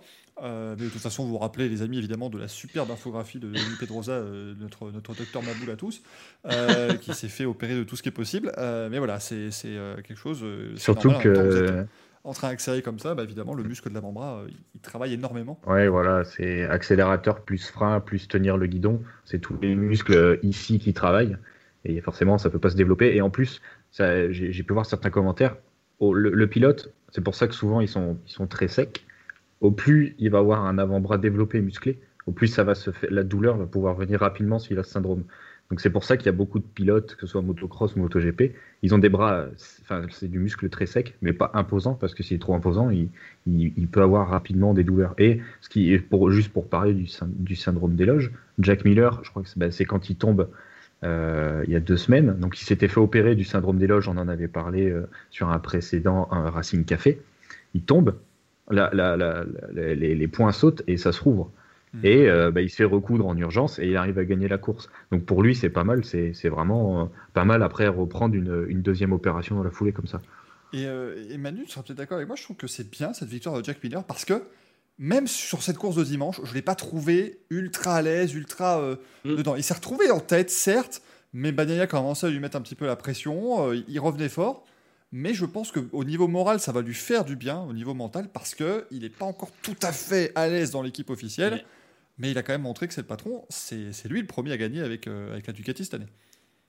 Ouais, exactement. Et c'est vrai que euh, déjà, ça fait longtemps qu'il n'avait pas gagné. On a senti qu'il avait débloqué quelque chose. Euh, il y avait qu'à voir sa réaction après la course. Il est en larmes. Et euh, ouais, complètement. Et on sent que, effectivement, comme tu dis, il n'était pas au mieux.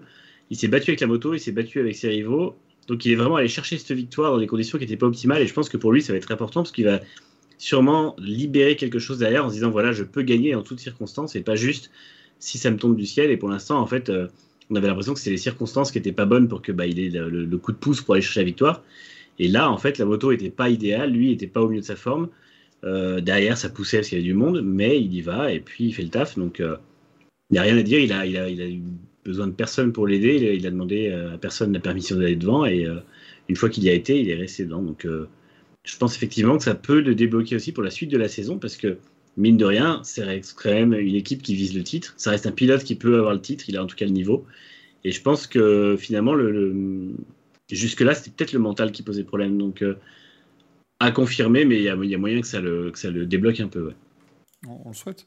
On le souhaite pour, euh, pour Jack Miller, effectivement. Maintenant, sixième du championnat, il est bien. Voilà, il y a, effectivement six pilotes hein, qui peuvent euh, commencer à jouer. Attention à Morbidelli, hein, il est un petit peu comme l'an dernier, je trouve. Il a mal commencé, mais euh, voilà, le, diesel se met en route et il a l'air toujours très à l'aise avec cette, Yamaha. Donc pourquoi pas imaginer des, belles perfs de, Franco Morbidelli au championnat cette année. Il est quand champion du monde en titre, on le rappelle. C'est vrai que c'est une saison particulière, mais c'était bien Juan Mir qui était champion du monde devant Franco Morbidelli qui a terminé donc sur le, sur le podium. Euh, du coup de ce, de ce Grand Prix d'Espagne.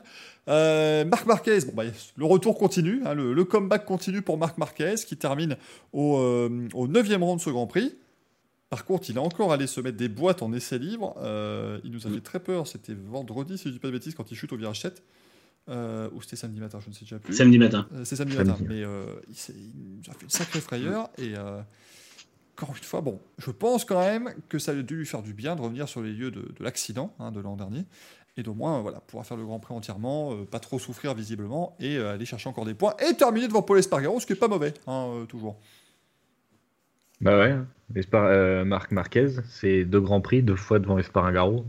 C'est vraiment, vraiment bizarre. Je, pour parler déjà globalement de Honda, je comprends, enfin, ils sont incompréhensibles parce qu'ils peuvent tous être ils ont énormément chuté ce week-end, euh, tous les pilotes. Euh, la moto, elle peut être inconduisible. Et Nakagami, il sort quand même une, une P4 en course venue de nulle part. Donc c'est vraiment pas mal. Mais cette moto, elle est encore un, elle est pour l'instant, elle est quasiment incontrôlable. Marquez, il se met, euh, il se met deux énormes chutes où ça fait vraiment peur par rapport à ce qui s'est passé l'an dernier. Euh, Espargaro, il s'en met une belle aussi. Euh, Alex Marquez tombe aussi. Euh, c'est compliqué pour Honda. Marc Marquez, ça continue, oui, voilà, ça continue tranquillement. Il va, il fait ses courses, il est bon. Il, il, aurait, il aurait largement pu faire une meilleure course s'il avait décidé de de se concentrer sur les qualifs, chose qu'il n'a pas faite. Il n'a pas participé aux qualifications parce qu'il n'a pas voulu rouler vite pour, euh, pour faire une Q2. Euh, donc il partait, il partait loin, donc il a suivi. Je pense que là, il est peut-être plus, euh, il est plus comment, attentiste, il est plus sur le regard des courses et des autres pilotes que de chercher, à mon avis, il, s'est tellement fait peur samedi qu'il a plus cherché à, finir la course sur ses roues et à marquer quelques points qui peuvent être précieux pour lui que, que de, chercher une course de folie le dimanche, à essayer de remonter tout le monde pour euh, éventuellement chuter comme l'an dernier. Oui, 15 c'est formidable chez, Honda. On est 14, 15 et 16 avec euh, Paul Espargaro, Marc Marquez et Stéphane Bradel euh, qui, qui, sont pour l'instant au classement. Et puis Nakagami, le meilleur, 11e position pour lui pour l'instant. Si vous cherchez Alex Marquez, il est 18e du championnat et il a encore chuté dès le premier tour. Ce... Alex Marquez, c'est compliqué. Hein. Alex Marquez, c'est 4 grands prix, 3 chutes. Euh, là, c'est pas bon du tout. Enfin, je comprends pas pourquoi, euh, pourquoi il tombe autant. Euh, là, comme ça, c'est incroyable. C'est trois chutes, c'est lui qui chute le plus, le plus en course. Il y a un truc qui va pas avec cette moto. ce, qui est, ce, qui est, super étonnant, c'est que la moto, l'an dernier, ça allait bien pour lui. En fait. Du coup, je peux pas croire que ce soit juste un changement d'équipe parce qu'encore une fois, c'est une moto officielle qu'il a. Donc, il n'est pas censé être, être aussi en difficulté.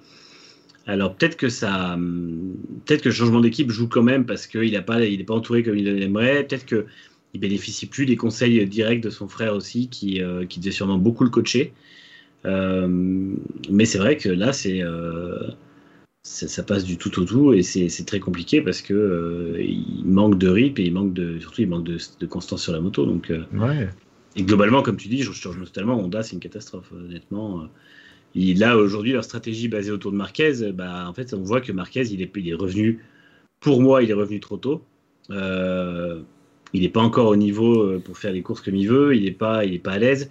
À la moindre chute, il est en panique. Il a dit lui-même que il a fait, euh, il a fait une mauvaise qualif parce que il a eu peur dans sa chute et que du coup, il a pris un, il a fait une qualif un peu plus prudente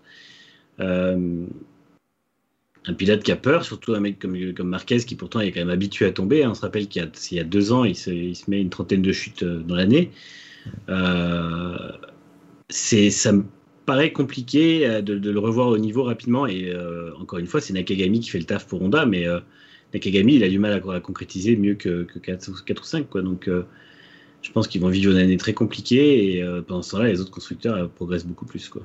Ouais, voilà, c'est exactement ça. Hein. Ce qu'ils ont, pour moi, ce qu'ils auraient dû faire, Honda, c'était de, rester sur la lancée, de la, se concentrer sur ce qui s'était passé en fin de saison, c'est-à-dire continuer à mettre les efforts sur Nakagami qui avait fait une, fin de saison correcte, même si c'est à chaque fois il s'est sabordé, comme, euh, comme à, Aragon où il se lourde euh, dès le début de course. Euh, ou je crois que c'est à Valence aussi où il tombe alors qu'il était, il était pas mal. Euh, ils auraient dû rester concentrés sur Nakagami. Pourquoi pas, ils auraient dû laisser une, 2020 à Alex Marquez où il était bien sur cette moto parce qu'il a quand même fait un, podium au lieu de lui donner une, 2021 pour être sûr qu'il puisse bien rouler avec cette moto.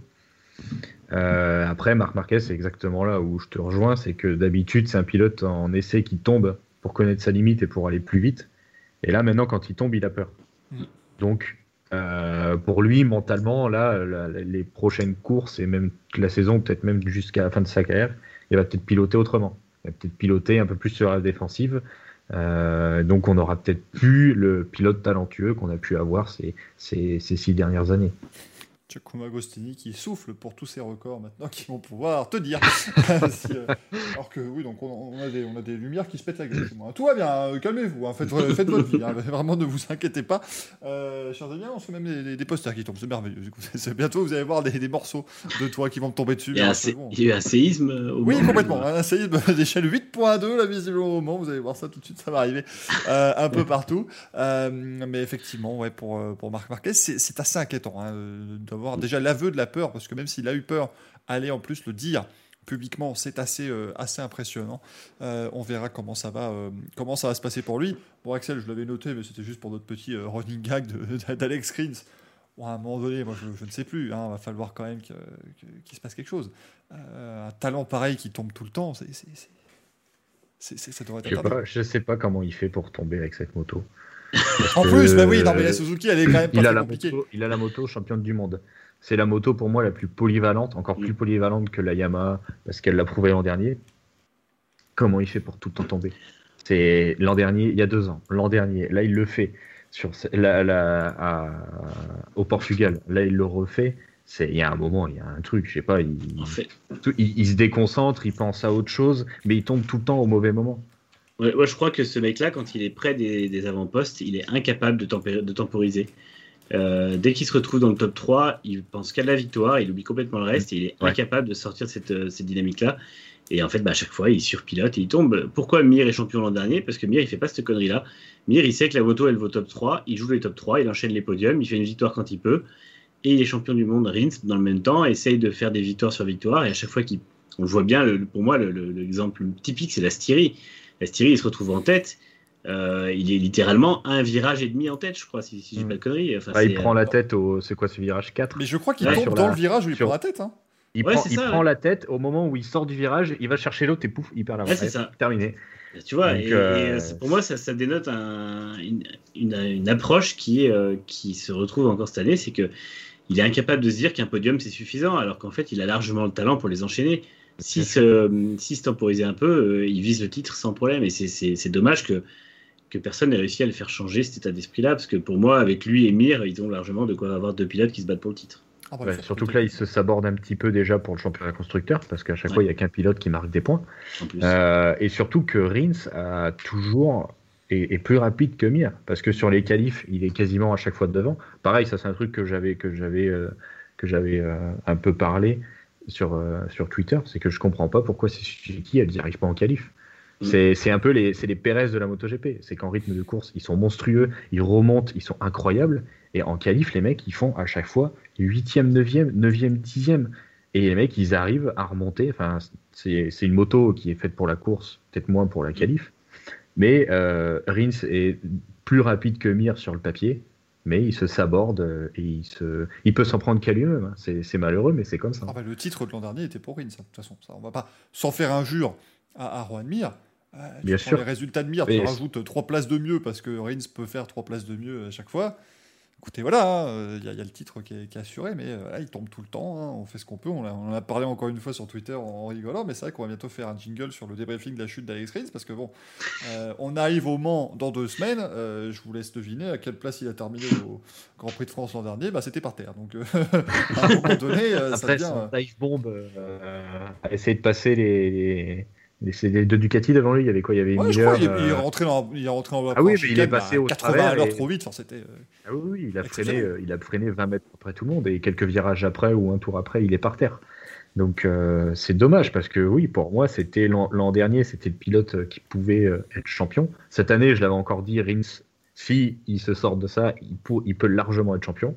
Bah finalement, non, non. En fait, tu as, vraiment raison là-dedans, c'est qu'en fait, on le, voit en piste quand il commence à s'énerver. Et il y, a toujours une alerte ou deux avant ses chutes. Et en fait, il faudrait pas qu'il lui ressorte le panneau en lui marquant type cool, tu sais, genre un truc comme ça, histoire qu'il arrive à. Parce que vraiment, on le sent s'énerver, on voit qu'il perd patience, et quand il perd patience, bah, il faut entre deux virages et trois tours pour qu'il soit par terre. Surtout qu'elle est facile cette moto. Enfin, c'est vrai que on les voit toujours remonter en tandem en plus. Tu disais Axel, ils partent toujours 9 ou 10e. Donc oui, ils remontent en tandem, ils s'amusent les uns avec les autres. Et puis le tandem, il, y a l'avant qui se casse au bout de, au bout de 10 tours parce qu'il n'y a plus Rins, quoi. Donc c'est toujours. Euh, parce qu'on le voit, Juan Mir, il joue avec ses adversaires aussi. C'est pour ça qu'il a été champion du monde un petit peu. C'est qu'on le voit jouer, quoi.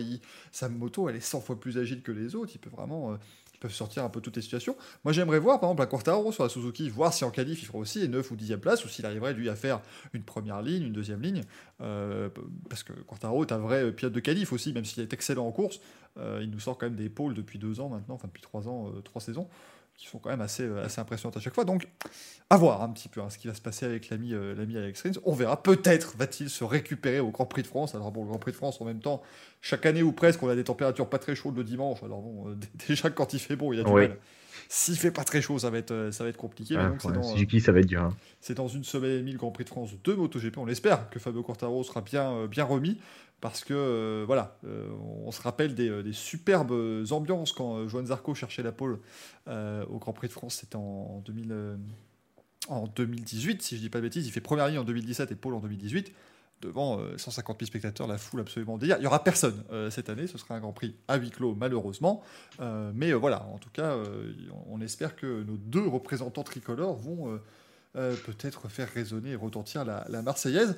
En Moto 3, je peux vous dire que ce sera certainement pas la Marseillaise, puisque Pedro Acosta va certainement gagner, hein, comme d'habitude. Je voulais qu'on l'évoque deux secondes, Axel, parce que euh, enfin, il, est, incroyable. Quatre, grands prix en, en, championnat du monde, quatre podiums, c'est du jamais vu. Il part, il part des stands. Euh, au Grand Prix de Doha, il gagne. Enfin, c'est vraiment un talent comme ça, j'en ai rarement vu quand même. Hein. Ouais, c'est vrai qu'il est incroyable. Hein. C'est un excellent pilote. Après, la course de, la course de Jerez en Moto 3, bah, ça a été du bowling. Hein. De toute façon, euh, c'est ça, en Moto 3, ça joue toujours au dernier virage. Il y a toujours des chutes. Et c'est celui qui s'en sort, euh, pour être vulgaire, c'est celui qui s'en sort les couilles propres qui va gagner. Hein. De toute façon, c'est. Non, mais c'est toujours comme ça. Et de toute façon, c'est. On voyait les, les, les, trois pilotes KTM qui, qui, se tiraient la bourre tout le long. Ça allait mal finir, c'était prévu. J'aurais mis une pièce sur personne parce que au dernier virage, de toute façon, tout le monde allait tomber si ça a été le cas. Acosta, il gagne, c'est incroyable pour lui. Et justement, je voulais, je voulais dire quelque chose par rapport à tout ce qui est univers KTM. Parce qu'il y a un autre pilote, euh, Red Bull KTM en MotoGP, c'est Iker Lecuona, qui, qui, qui, a marqué son enfin, enfin qui a marqué un point euh, ce, week-end comme, comme au Portugal, donc il a deux points en championnat. Je pense que si euh, ne, ne se réveille pas, je pense qu'il sera vite remplacé par, euh, par Rémi Garner ou euh, Raoul Fernandez en moto 2 qui sont incroyables. Fernandez qui est un rookie qui, qui, qui gère cette moto euh, super bien. Donc je pense que les ça va être peut-être sa dernière saison. Il, sera remplacé et puis Acosta, bah, il va monter pense que je pense qu'il peut monter sans problème euh, en MotoGP, il va arriver rapidement. Je pense que la meilleure chose pour les pilotes KTM en MotoGP, c'est que Acosta n'a que 16 ans et du coup, il me semble que c'est 18 ans l'âge minimum en MotoGP, donc ils sont tranquilles encore deux ans. Euh, c'est plutôt. Madame, Monsieur, bonjour. On, rappelle que la moto, c'est le donc évidemment en Moto 3, Moto 2, il y a des euh, âges limites. Il y a aussi un âge limite en MotoGP, hein, puisque l'âge limite est de 50 ans. On vous rappelle, avec dérogation pour Valentino Rossi qui en a 74, on vous le rappelle, mais euh, sinon, c'est 50 ans. J'imagine le truc terrible, ça se trouve Rossi, là, il il a noté la date, il dit j'ai encore 8 ans, ça va, je suis bien, bah, 8 saisons de MotoGP, je serais content. On en parlera tout à l'heure, d'ailleurs, si je dis pas de bêtises, de, de Valentino Rossi dans le, dans le courrier des viewers. Euh, c'est pour ça qu'on vous en a pas trop parlé, euh, parlé ici. Euh, bien évidemment, du, du, docteur qui a terminé. qui a, terminé, c'est déjà bien, hein, 17ème, Valentino Rossi ce, week-end. Donc voilà, un peu dur, un peu dur cette année. Hein. C'était pas la top top pour. on l'avait, on l'avait dit que ce sera le, le circuit où il peut se se, départager euh, des autres ou s'il peut montrer qu'il est toujours là, ça sera à Gérès parce que c'est une de ses pistes préférées. Malheureusement, euh, ce week-end, il était absolument pas là. Ils ont fait euh, une journée de test officielle MotoGP lundi. Il a annoncé que pour lui, elle était plutôt satisfaisante, mais bon, il est toujours pas là. Donc il y a. après, on en parlera plus tard, mais il a autre chose en tête. Euh, ce qui fait qu'il ne se concentre plus du tout sur la course. Il a un autre objectif qui est en train de se concrétiser à mort. Donc euh, je pense que pour l'instant, il est plus en businessman qu'en pilote. Ouais, il, est en train d'aller voir un petit peu, comment dire, quelle, quelle moto il aura l'an prochain dans son équipe vers 46 plutôt que effectivement se concentrer sur sa Yamaha de, de cette année. Axel, on va te laisser quelques petits instants. Hein. on va, on va opérer un petit switch. Voilà, tu as été relégué en cours de saison, mais ce qui est bien, c'est que tu pourras peut-être faire tes preuves et reprendre ta place au sein du Racing Café. On va laisser Axel quelques, quelques instants. On va retrouver l'ami Fabien Gérard, qui on va retrouver notamment pour parler Wake. Messieurs, je lance le générique. Encore une fois, une chance sur 82 que ça fonctionne. On va euh, croiser les doigts. À tout à l'heure, Axel. Oh, mais qu'est-ce qui se passe? Et ça marche du premier coup, si c'est pas merveilleux euh, cette affaire, mesdames et messieurs. Je suis euh, absolument ravi. Le temps pour moi, voilà, de vous montrer l'ami Fabien Gérard. Si vous avez reconnu, dites-moi quand même dans le chat. J'espère que vous avez reconnu qui a hurlé, mais qu'est-ce qui se passe hein, dans le jingle, s'il vous plaît, parce qu'à un moment donné, il y, a des références à, à avoir, bien sûr. comment ça va, Fabien, déjà pour commencer? Eh bien, écoutez, messieurs, tout va bien. Merci beaucoup. Ravi de vous rejoindre une fois de plus. Après vous avoir écouté, excusez-moi, je, ferme la petite porte. J'ai cru qu'il allait rentrer dans la stone. Il est rentré dans le fond vert. Exactement. Euh, écoutez, non, non, très, tout va bien, effectivement. Euh, je rentre euh, pleinement satisfait de cette ouverture du championnat du monde d'endurance et je suis ravi de le partager avec vous. Et oui, effectivement, parce que tu étais sur place, euh, Fabien, tu étais du côté de, Spa-Francorchamps où il n'a pas neigé. Et donc là, franchement, on, dit euh, bravo. Oui, je peux te dire qu'on n'a pas fait les malins. Il y a eu des moments où on s'est dit, tiens, là quand même, il fait bien froid. le, matin, c'est simple, euh, on se levait avec des températures proches de zéro. On va pas se mentir. le jour de la course, pareil, on s'est levé, nous étions avec un froid mais polaire avec euh, du brouillard euh, qui bon s'est levé finalement euh, peu de temps avant le début des courses support. Donc bon, ça va, on s'en est on s'en est sorti quand même. Effectivement, tiré, c'est toujours comme ça. De toute façon, même, quand je vais commenter des courses au mois de juillet, on est en doudou dans la pit lane quand, euh, euh, le soir arrive, parce que de toute façon, il fait 12 degrés. Donc on fait, on fait évidemment ce qu'on peut. Racing SB nous dit qu'il n'a pas la rêve du, générique. C'est euh, l'ami Bruno Van de Stick, le speaker des 24 heures du Mans, qui hurle quand la Toyota numéro 5 s'immobilise dans la ligne droite à 3 minutes de, l'arrivée. mais du coup, bah, pas de problème pour la Toyota numéro 5, puisqu'il n'en avait pas, puisque c'était évidemment la 7 et la 8 ce week-end du côté de, de Spa-Francorchamps. Et une victoire Toyota tout de même. Alors les gens vont dire qu'on tombe pas de nos chaises, évidemment, avec une victoire Toyota en catégorie Rennes, en, catégorie hypercar. Autant dire, Fabien, quand même, que c'était euh, moins une, parce que quand on voyait les performances déjà au prologue, euh, les LMP2 étaient largement en vert, on en a parlé la, semaine dernière. Et puis même sur le week-end, c'était pas très simple non plus pour les, les, Toyota, notamment la 7 aussi, qui a encore connu pas mal de soucis. Alors, ce qu'il faut quand même prendre en compte, c'est que Spa-Francorchamps, comme circuit de test pour faire un prologue, pour s'étalonner, c'est pas non plus le circuit le plus simple au monde. C'est pas le Castellet, euh, c'est pas Aragon. Euh, c'est un circuit quand même qui est exigeant. C'est-à-dire que les vitesses atteintes sont quand même très élevées. On est avec le kit aéro Le Mans. Donc, en fait, le, package avec lequel vous venez pour lancer votre saison euh, est pas forcément le plus idéal. Donc, en début de semaine, et je pense aussi que Toyota était là pour tester des choses. Euh, la performance absolue n'était pas forcément la priorité. Euh, et puis il y a aussi le, facteur qu'il euh, y a eu des soucis.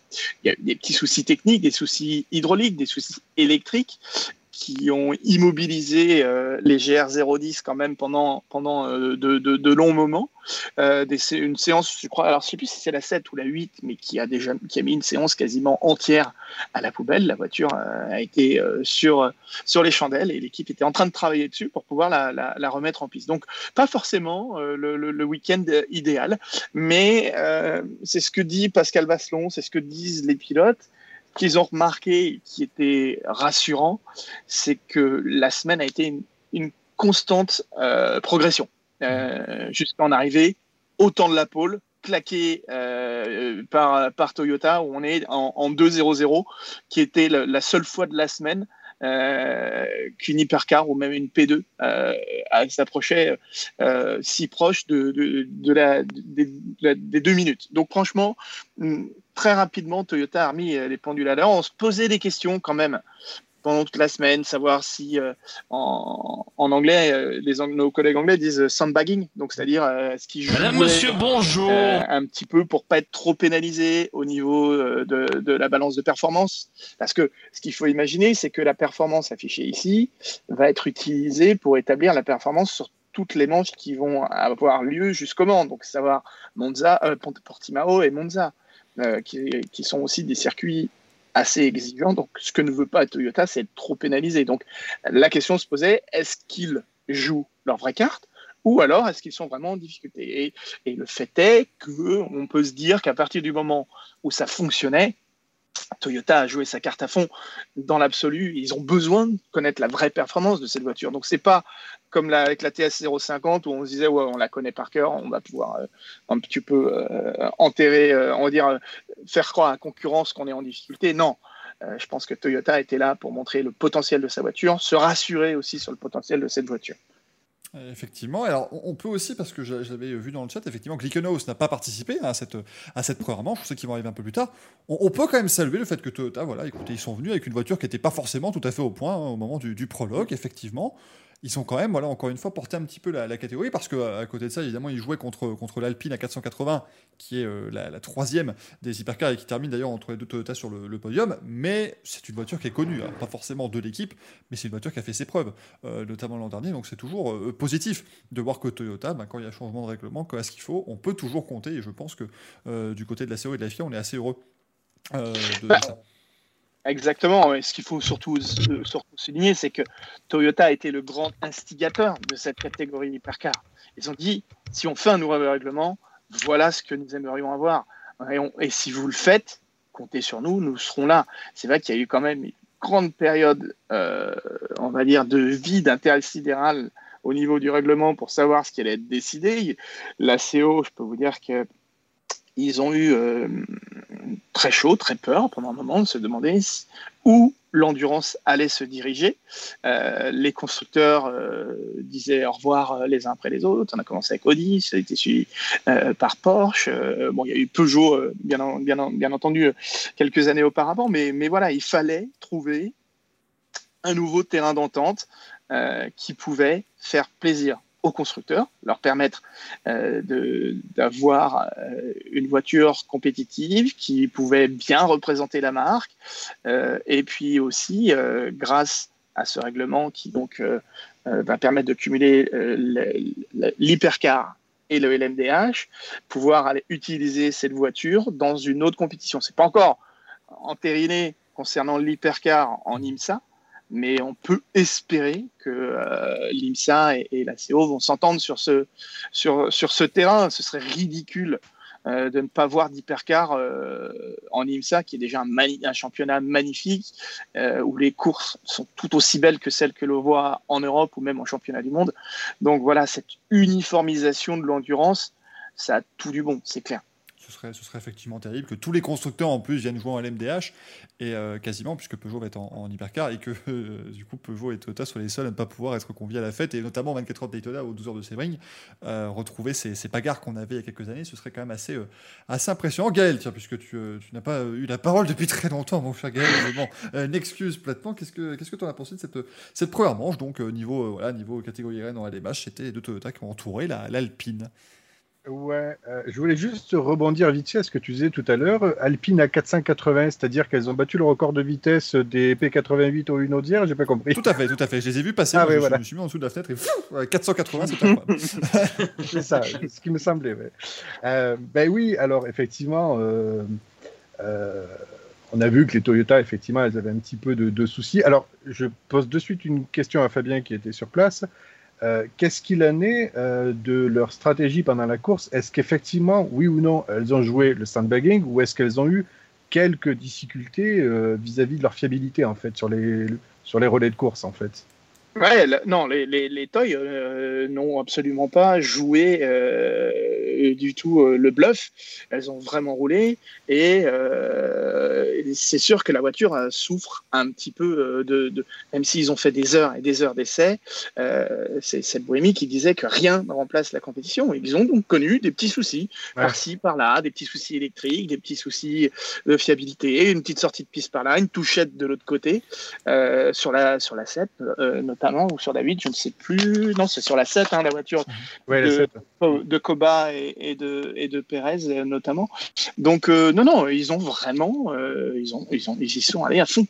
Il n'y a pas eu. Euh, Et Alpine qui veut un réajustement de la BOP, en fait, qu'est-ce que tu en penses? Est-ce que la CO va vraiment, entre guillemets, vouloir que euh, une LMP1 titille un peu plus la, la Toyota? Comment ça va se passer? En fait, Surtout en que fait- euh, ouais, la Glyconos arrive au Portugal, c'est ça?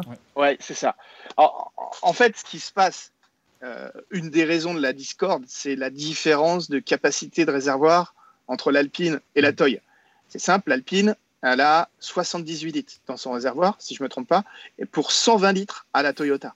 Donc c'est quand même une différence conséquente, puisque moins, ça en termes, de relais, à Spa, un relais pour euh, la Toy, c'était entre 25 et 26 tours contre 22-23 pour, euh, pour l'Alpine. Donc là, on en parlera après euh, de la performance d'Alpine, mais c'est vrai a performance pure, mais, mais c'était déjà le cas entre les P1 non hybrides et euh, les P1 hybrides. La différence de perf, d'une certaine manière, même si ouais, on aimerait les voir un peu plus proches, mais on a un constructeur numéro un mondial qui investit des millions et des millions pour développer un proto qui va lui permettre de rouler pendant 24 heures euh, le plus vite possible. En face de ça, euh, il a une équipe privée qui euh, bénéficie d'un proto. Là, je parle même par rapport aux années précédentes hein, pour Rebellion face à, Mm. face à Toy, ou- et qui n'a pas donc investi la même somme, qui bénéficie d'un châssis, d'un moteur qui lui sont fournis. Euh, c'est normal. C'était un petit peu ce dont se plaignait toujours Henri Pescarolo quand il se faisait bouffer par, par les audits TDI. Mais, mais, mais pour tout le respect que j'ai pour Henri, il y a un moment ou un autre, c'est normal que David se fasse battre par Goliath à un moment ou un autre. Sauf que là, et cette année, et c'est là où Alpine est très malin, et je, je reconnais là le, le savoir-faire de, de Philippe Sino, il a vu une brèche qui l'autorisait à rouler sur une voiture qui est fiabilisée, qui roule, qui est sur le podium au Mans depuis 2017. Il se dit, je vais être face à une, un, un grand constructeur qui va en baver pour sa première avec cette nouvelle voiture. Il n'en engage que deux en plus. Donc potentiellement, c'est peut-être l'année où je vais pouvoir inscrire mon nom au palmarès. On va pas reprocher au mec quand même d'avoir eu d'avoir une bonne idée. Ah Maintenant, c'est certain que au Mans, euh, ils vont en baver. Ils vont en baver, mais Toyota va aussi connaître des, pépins. Un circuit comme Portimao, je me dis que l'Alpine finalement ne sera pas si loin que ça de, de, de la Toy. Parce que Portimao, c'est quand même un virage où il y a de la relance. Euh, la Toy n'a plus l'avantage de son, de son boost avec le moteur électrique. Donc, c'est-à-dire que les relances euh, avec une voiture qui est un petit peu moins puissante euh, qu'elle ne l'était par le passé, euh, ils vont pas s'amuser. Le trafic, il va être compliqué pour la Toyota euh, à, Portimao. Donc, je pense que l'Alpine sera peut-être un petit peu plus proche qu'elle n'a été ici à Spa-Francorchamps. Mais, mais pour le Mans, je pense que il y a un bon coup à jouer pour l'équipe française. Oui, effectivement, et c'est peut-être finalement aussi, imaginez, voilà, on est à l'arrivée des 24 heures du Mans en août et c'est une marque française qui s'impose. Ça sera quand même, voilà, ça serait assez, euh, assez incroyable évidemment euh, d'imaginer Alpine. Tu étais justement avec l'équipe Alpine, hein, Fabien, pendant, pendant ce Ouais. week-end, toi, du côté de, de Spa-Francorchamps. Écoutez, voilà, ils sont quand même plutôt bien défendus, effectivement, avec, ces, euh, avec ces- cette BOP qui n'est pas forcément super favorable, notamment au niveau des, des, de nos relais. Comment ça s'est passé justement dans l'équipe? Comment, euh, comment on a vécu ce, ce premier rendez-vous? Alors, je vais dire un truc. J'ai eu la, donc effectivement, j'étais en, immersion avec l'équipe alpine. La chose la plus impressionnante, c'est que j'ai senti, même si c'est une équipe qui a fait le grand saut, hein, qui passe du P2 au- au- à l'hypercar, euh, donc on m'a bien expliqué qu'il y avait une différence majeure entre ces deux voitures. C'est que euh, l'hypercar est une voiture qui est bardée de senseurs, de capteurs, euh, qui renvoie beaucoup plus d'informations, euh, le software donc, qui permet à la voiture de fonctionner, c'est un vrai challenge. c'est un- C'est des bouquins euh, pour les ingénieurs à ingurgiter, pour les pilotes, euh, qui est donc phénoménal. Donc c'est un énorme step. Ils n'ont pas la voiture depuis depuis euh, neuf mois. hein. Ils ont la voiture depuis depuis début d'année 2021. Donc il a fallu la prendre cette voiture. Euh, mais il y a une sérénité qui est incroyable en fait. Ce qui est fou, c'est que Philippe Sino, le team manager par exemple, les team managers, vous les voyez tous, ils sont tous avec leur casque sur la tête, euh, à, scruter euh, la moindre information, à, à- à interroger leurs équipes. Philippe Sino, lui, c'est simple, pas de radio. Euh, Thomas Trivoté, qui est donc son responsable technique et son ingénieur, euh, qui, est, le seul maître à bord, euh, lui fait des rapports, lui explique la situation. Et lorsqu'il y a une chaleur ou il y a quelque chose qui est un petit peu tendu, Philippe a, trouve directement tout de suite les bons mots pour calmer, pour calmer son équipe, pour leur montrer qu'ils font le bon boulot, que s'il y a une alerte, il n'y a absolument rien à se reprocher, notamment lorsque Negrao a eu sa crevaison. Il n'y a, y a- aucune raison de s'inquiéter. On est là où on doit être. Vous faites ce qu'il faut. On a plein de choses à apprendre. Vous inquiétez pas. Il faut terminer cette course. Quoi qu'il arrive, on n'a qu'une seule voiture. On ne peut compter que sur cette voiture pour, pour apprendre et amasser des données. Donc, euh, une très grande sérénité. Voilà, c'est ce que j'ai ressenti. Zéro erreur aussi. Ils ont connu une alerte. C'est euh, à la qualif où il y a eu un problème d'un capteur de la FIA qui a plus ou moins mis en panne la voiture. Donc, il a fallu euh, tout resetter. Donc, c'est pour ça que euh, Nicolas Pierre n'a eu qu'un seul tour qualif. Euh, c'est à cause de, de- de ce capteur. On peut imaginer que avec un petit peu plus de tours qualif, il aurait peut-être été un petit peu mieux placé. Il n'aurait pas eu, il aurait pas eu la 22 devant lui. hein. Ça, c'est quasi une évidence. Mais voilà, un- une maîtrise, un calme. Euh, les pilotes, euh, pareil, euh, ça rentrait, ça faisait le boulot. pas d'excitation, plus, plus, plus que l'une que l'autre. Trois garçons, et puis surtout l'adaptation de Mathieu Vaxivière est fabuleuse. Le garçon, c'est sa première course dans une P1. Il roule dans tout ce qui, tout ce qui a quatre roues, et, c'est lui qui fait le meilleur temps de la voiture. Qu'est-ce que Philippe me, me disait que presque sa plus grande satisfaction, c'est d'avoir, c'est pas forcément d'être en hypercar avec Alpine, mais c'est d'avoir réuni un équipage comme euh, celui, le retour de Nico, d'avoir un mec comme Max et euh, un garçon comme André Negrao qui, pareil, est un véritable métronome. Ouais, c'est c'est pas des peintres, hein, Nicolas Pierre et André Desgros. Et c'est vrai que Mathieu Vaxivière a été, euh, a été très très bon sur, euh, sur ce week-end. On, on a hâte en tout cas que la, la bagarre continue hein, au niveau des, des hypercars. On espère du coup avec Glickenhaus, ce sera du 11 au 13 juin prochain, euh, du côté de, de Portimao. En LMP2. Ouais, euh, ils seront pas là, ils ne seront pas là, euh, Glicken aussi, ils commenceront à Monza. hein. Ah bah voilà, donc euh, voilà, effectivement, pardon. Donc, ce sera Monza. On a encore plus hâte du coup d'être après, mais ce sera déjà pas mal du 11 au 13 juin Ouais. avec, euh, avec les Toyota et l'Alpine. En LMP2, bah écoutez, euh, United a été excellent. hein. Euh, à partir du premier tour du prologue jusqu'au drapeau à damier euh, sur les, 6 heures, ça a été vraiment l'équipe qui, voilà, qui a géré le LMP2. hein. Ça, a été, euh, ça a été du très très bon boulot de l'équipe de Zach Brown. Manu. Ça n'inspire personne, vas-y Manu. Ah, mais ouais, honnêtement, euh, c'est c'est pas, euh, c'est pas trop une surprise. Moi, je trouve que c'est une équipe qui, euh, qui fait vraiment euh, chaque année de belles perfs et euh, ils font partie des favoris en, en LMP2. Parce que c'est vrai qu'ils ont des bons équipages, ils ont une équipe qui est bien rodée et au final, on voit que euh, c'est une équipe qui a l'habitude des courses d'endurance et ça se sent. Ils arrivent toujours à, à exploiter au maximum la voiture et les équipages. Tout le long des week-ends, donc euh, c'était euh, c'était une belle démonstration de leur part, mais c'était pas une surprise pour moi. Ouais, Surtout qu'ils n'ont pas trop souffert du, du départ de Paul Di Resta. Mm. Fabio Scherer, hein, qui a 21 ans, qui vient euh, de la monoplace du DTM, a super bien roulé. Il s'est parfaitement adapté. Euh, Phil Henson aussi. Et on sait qu'en P2, ce qui fait la différence, c'est quand même normalement le, le- le pilote le moins capé. Et, et là, euh, ils ont une fois de plus, euh, avec un, la, fusée Albuquerque, ils ont, ils ont un équipage mais, juste incroyable. Albuquerque, c'est juste incroyable.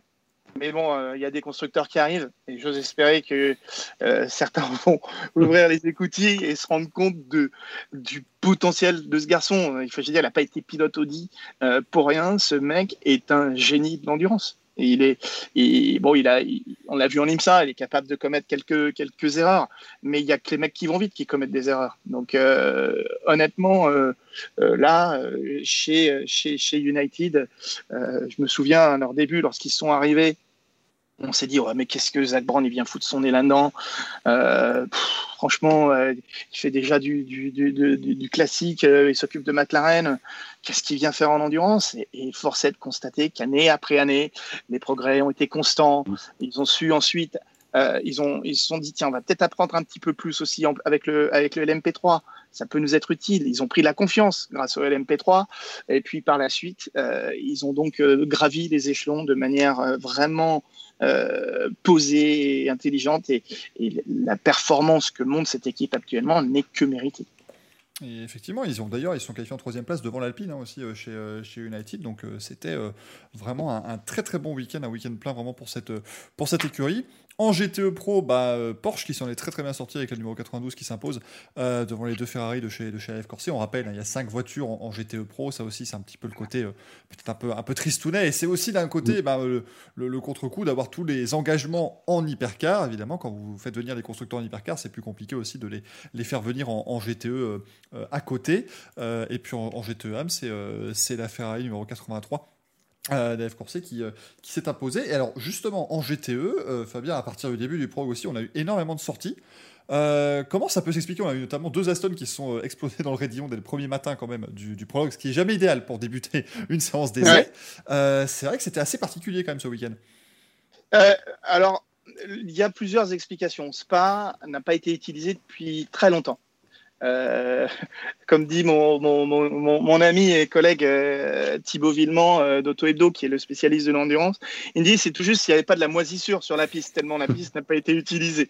Ah bah Euh, depuis, donc a- depuis le Grand Prix de Belgique de F1, on a fermé, on a fermé les roues. hein. C'est vraiment Voilà. compliqué. Euh, donc une piste vraiment très verte, très piégeuse. Comme je disais tout à l'heure aussi, c'est pas Francorchamps, c'est pas un circuit facile pour euh, de, de, faire des, des essais, un prologue. Hein. Euh, au Castellet, il faut sortir très fort pour pouvoir euh, finir dans le mur et pulvériser sa, pulvériser sa voiture comme on, a vu ça. On a aussi des pilotes bronze bah, qui sont bien bronzes, hein, euh, notamment euh, dans, dans l'Aston euh, l'Aston verte. Euh, et c'est pas forcément des flèches, il hein, euh, faut, faut le reconnaître. Bon, la- l'autre Aston, hein, alors attendez, je me rappelle plus quel numéro elle a, celle-ci, la, la bleu ciel là. Mais bon, bref, ça a été compliqué, mais voilà, il y a la 77, non? Oh, Non, non, la 77, c'est une Porsche. euh, Ah oui, la oui. 700, non, la 777 peut-être. Enfin bref. Euh, Dempsey, ta, ta, ta, ta, je vais retrouver ça, ne bougez pas. La 7, il y a la 777, voilà. Et puis l'autre, je ne sais plus. Enfin bon, bref. Des faits de course, des faits de, des faits de, de manque d'expérience, effectivement, euh, manque de connaissance des pneus. euh, il faisait très froid aussi.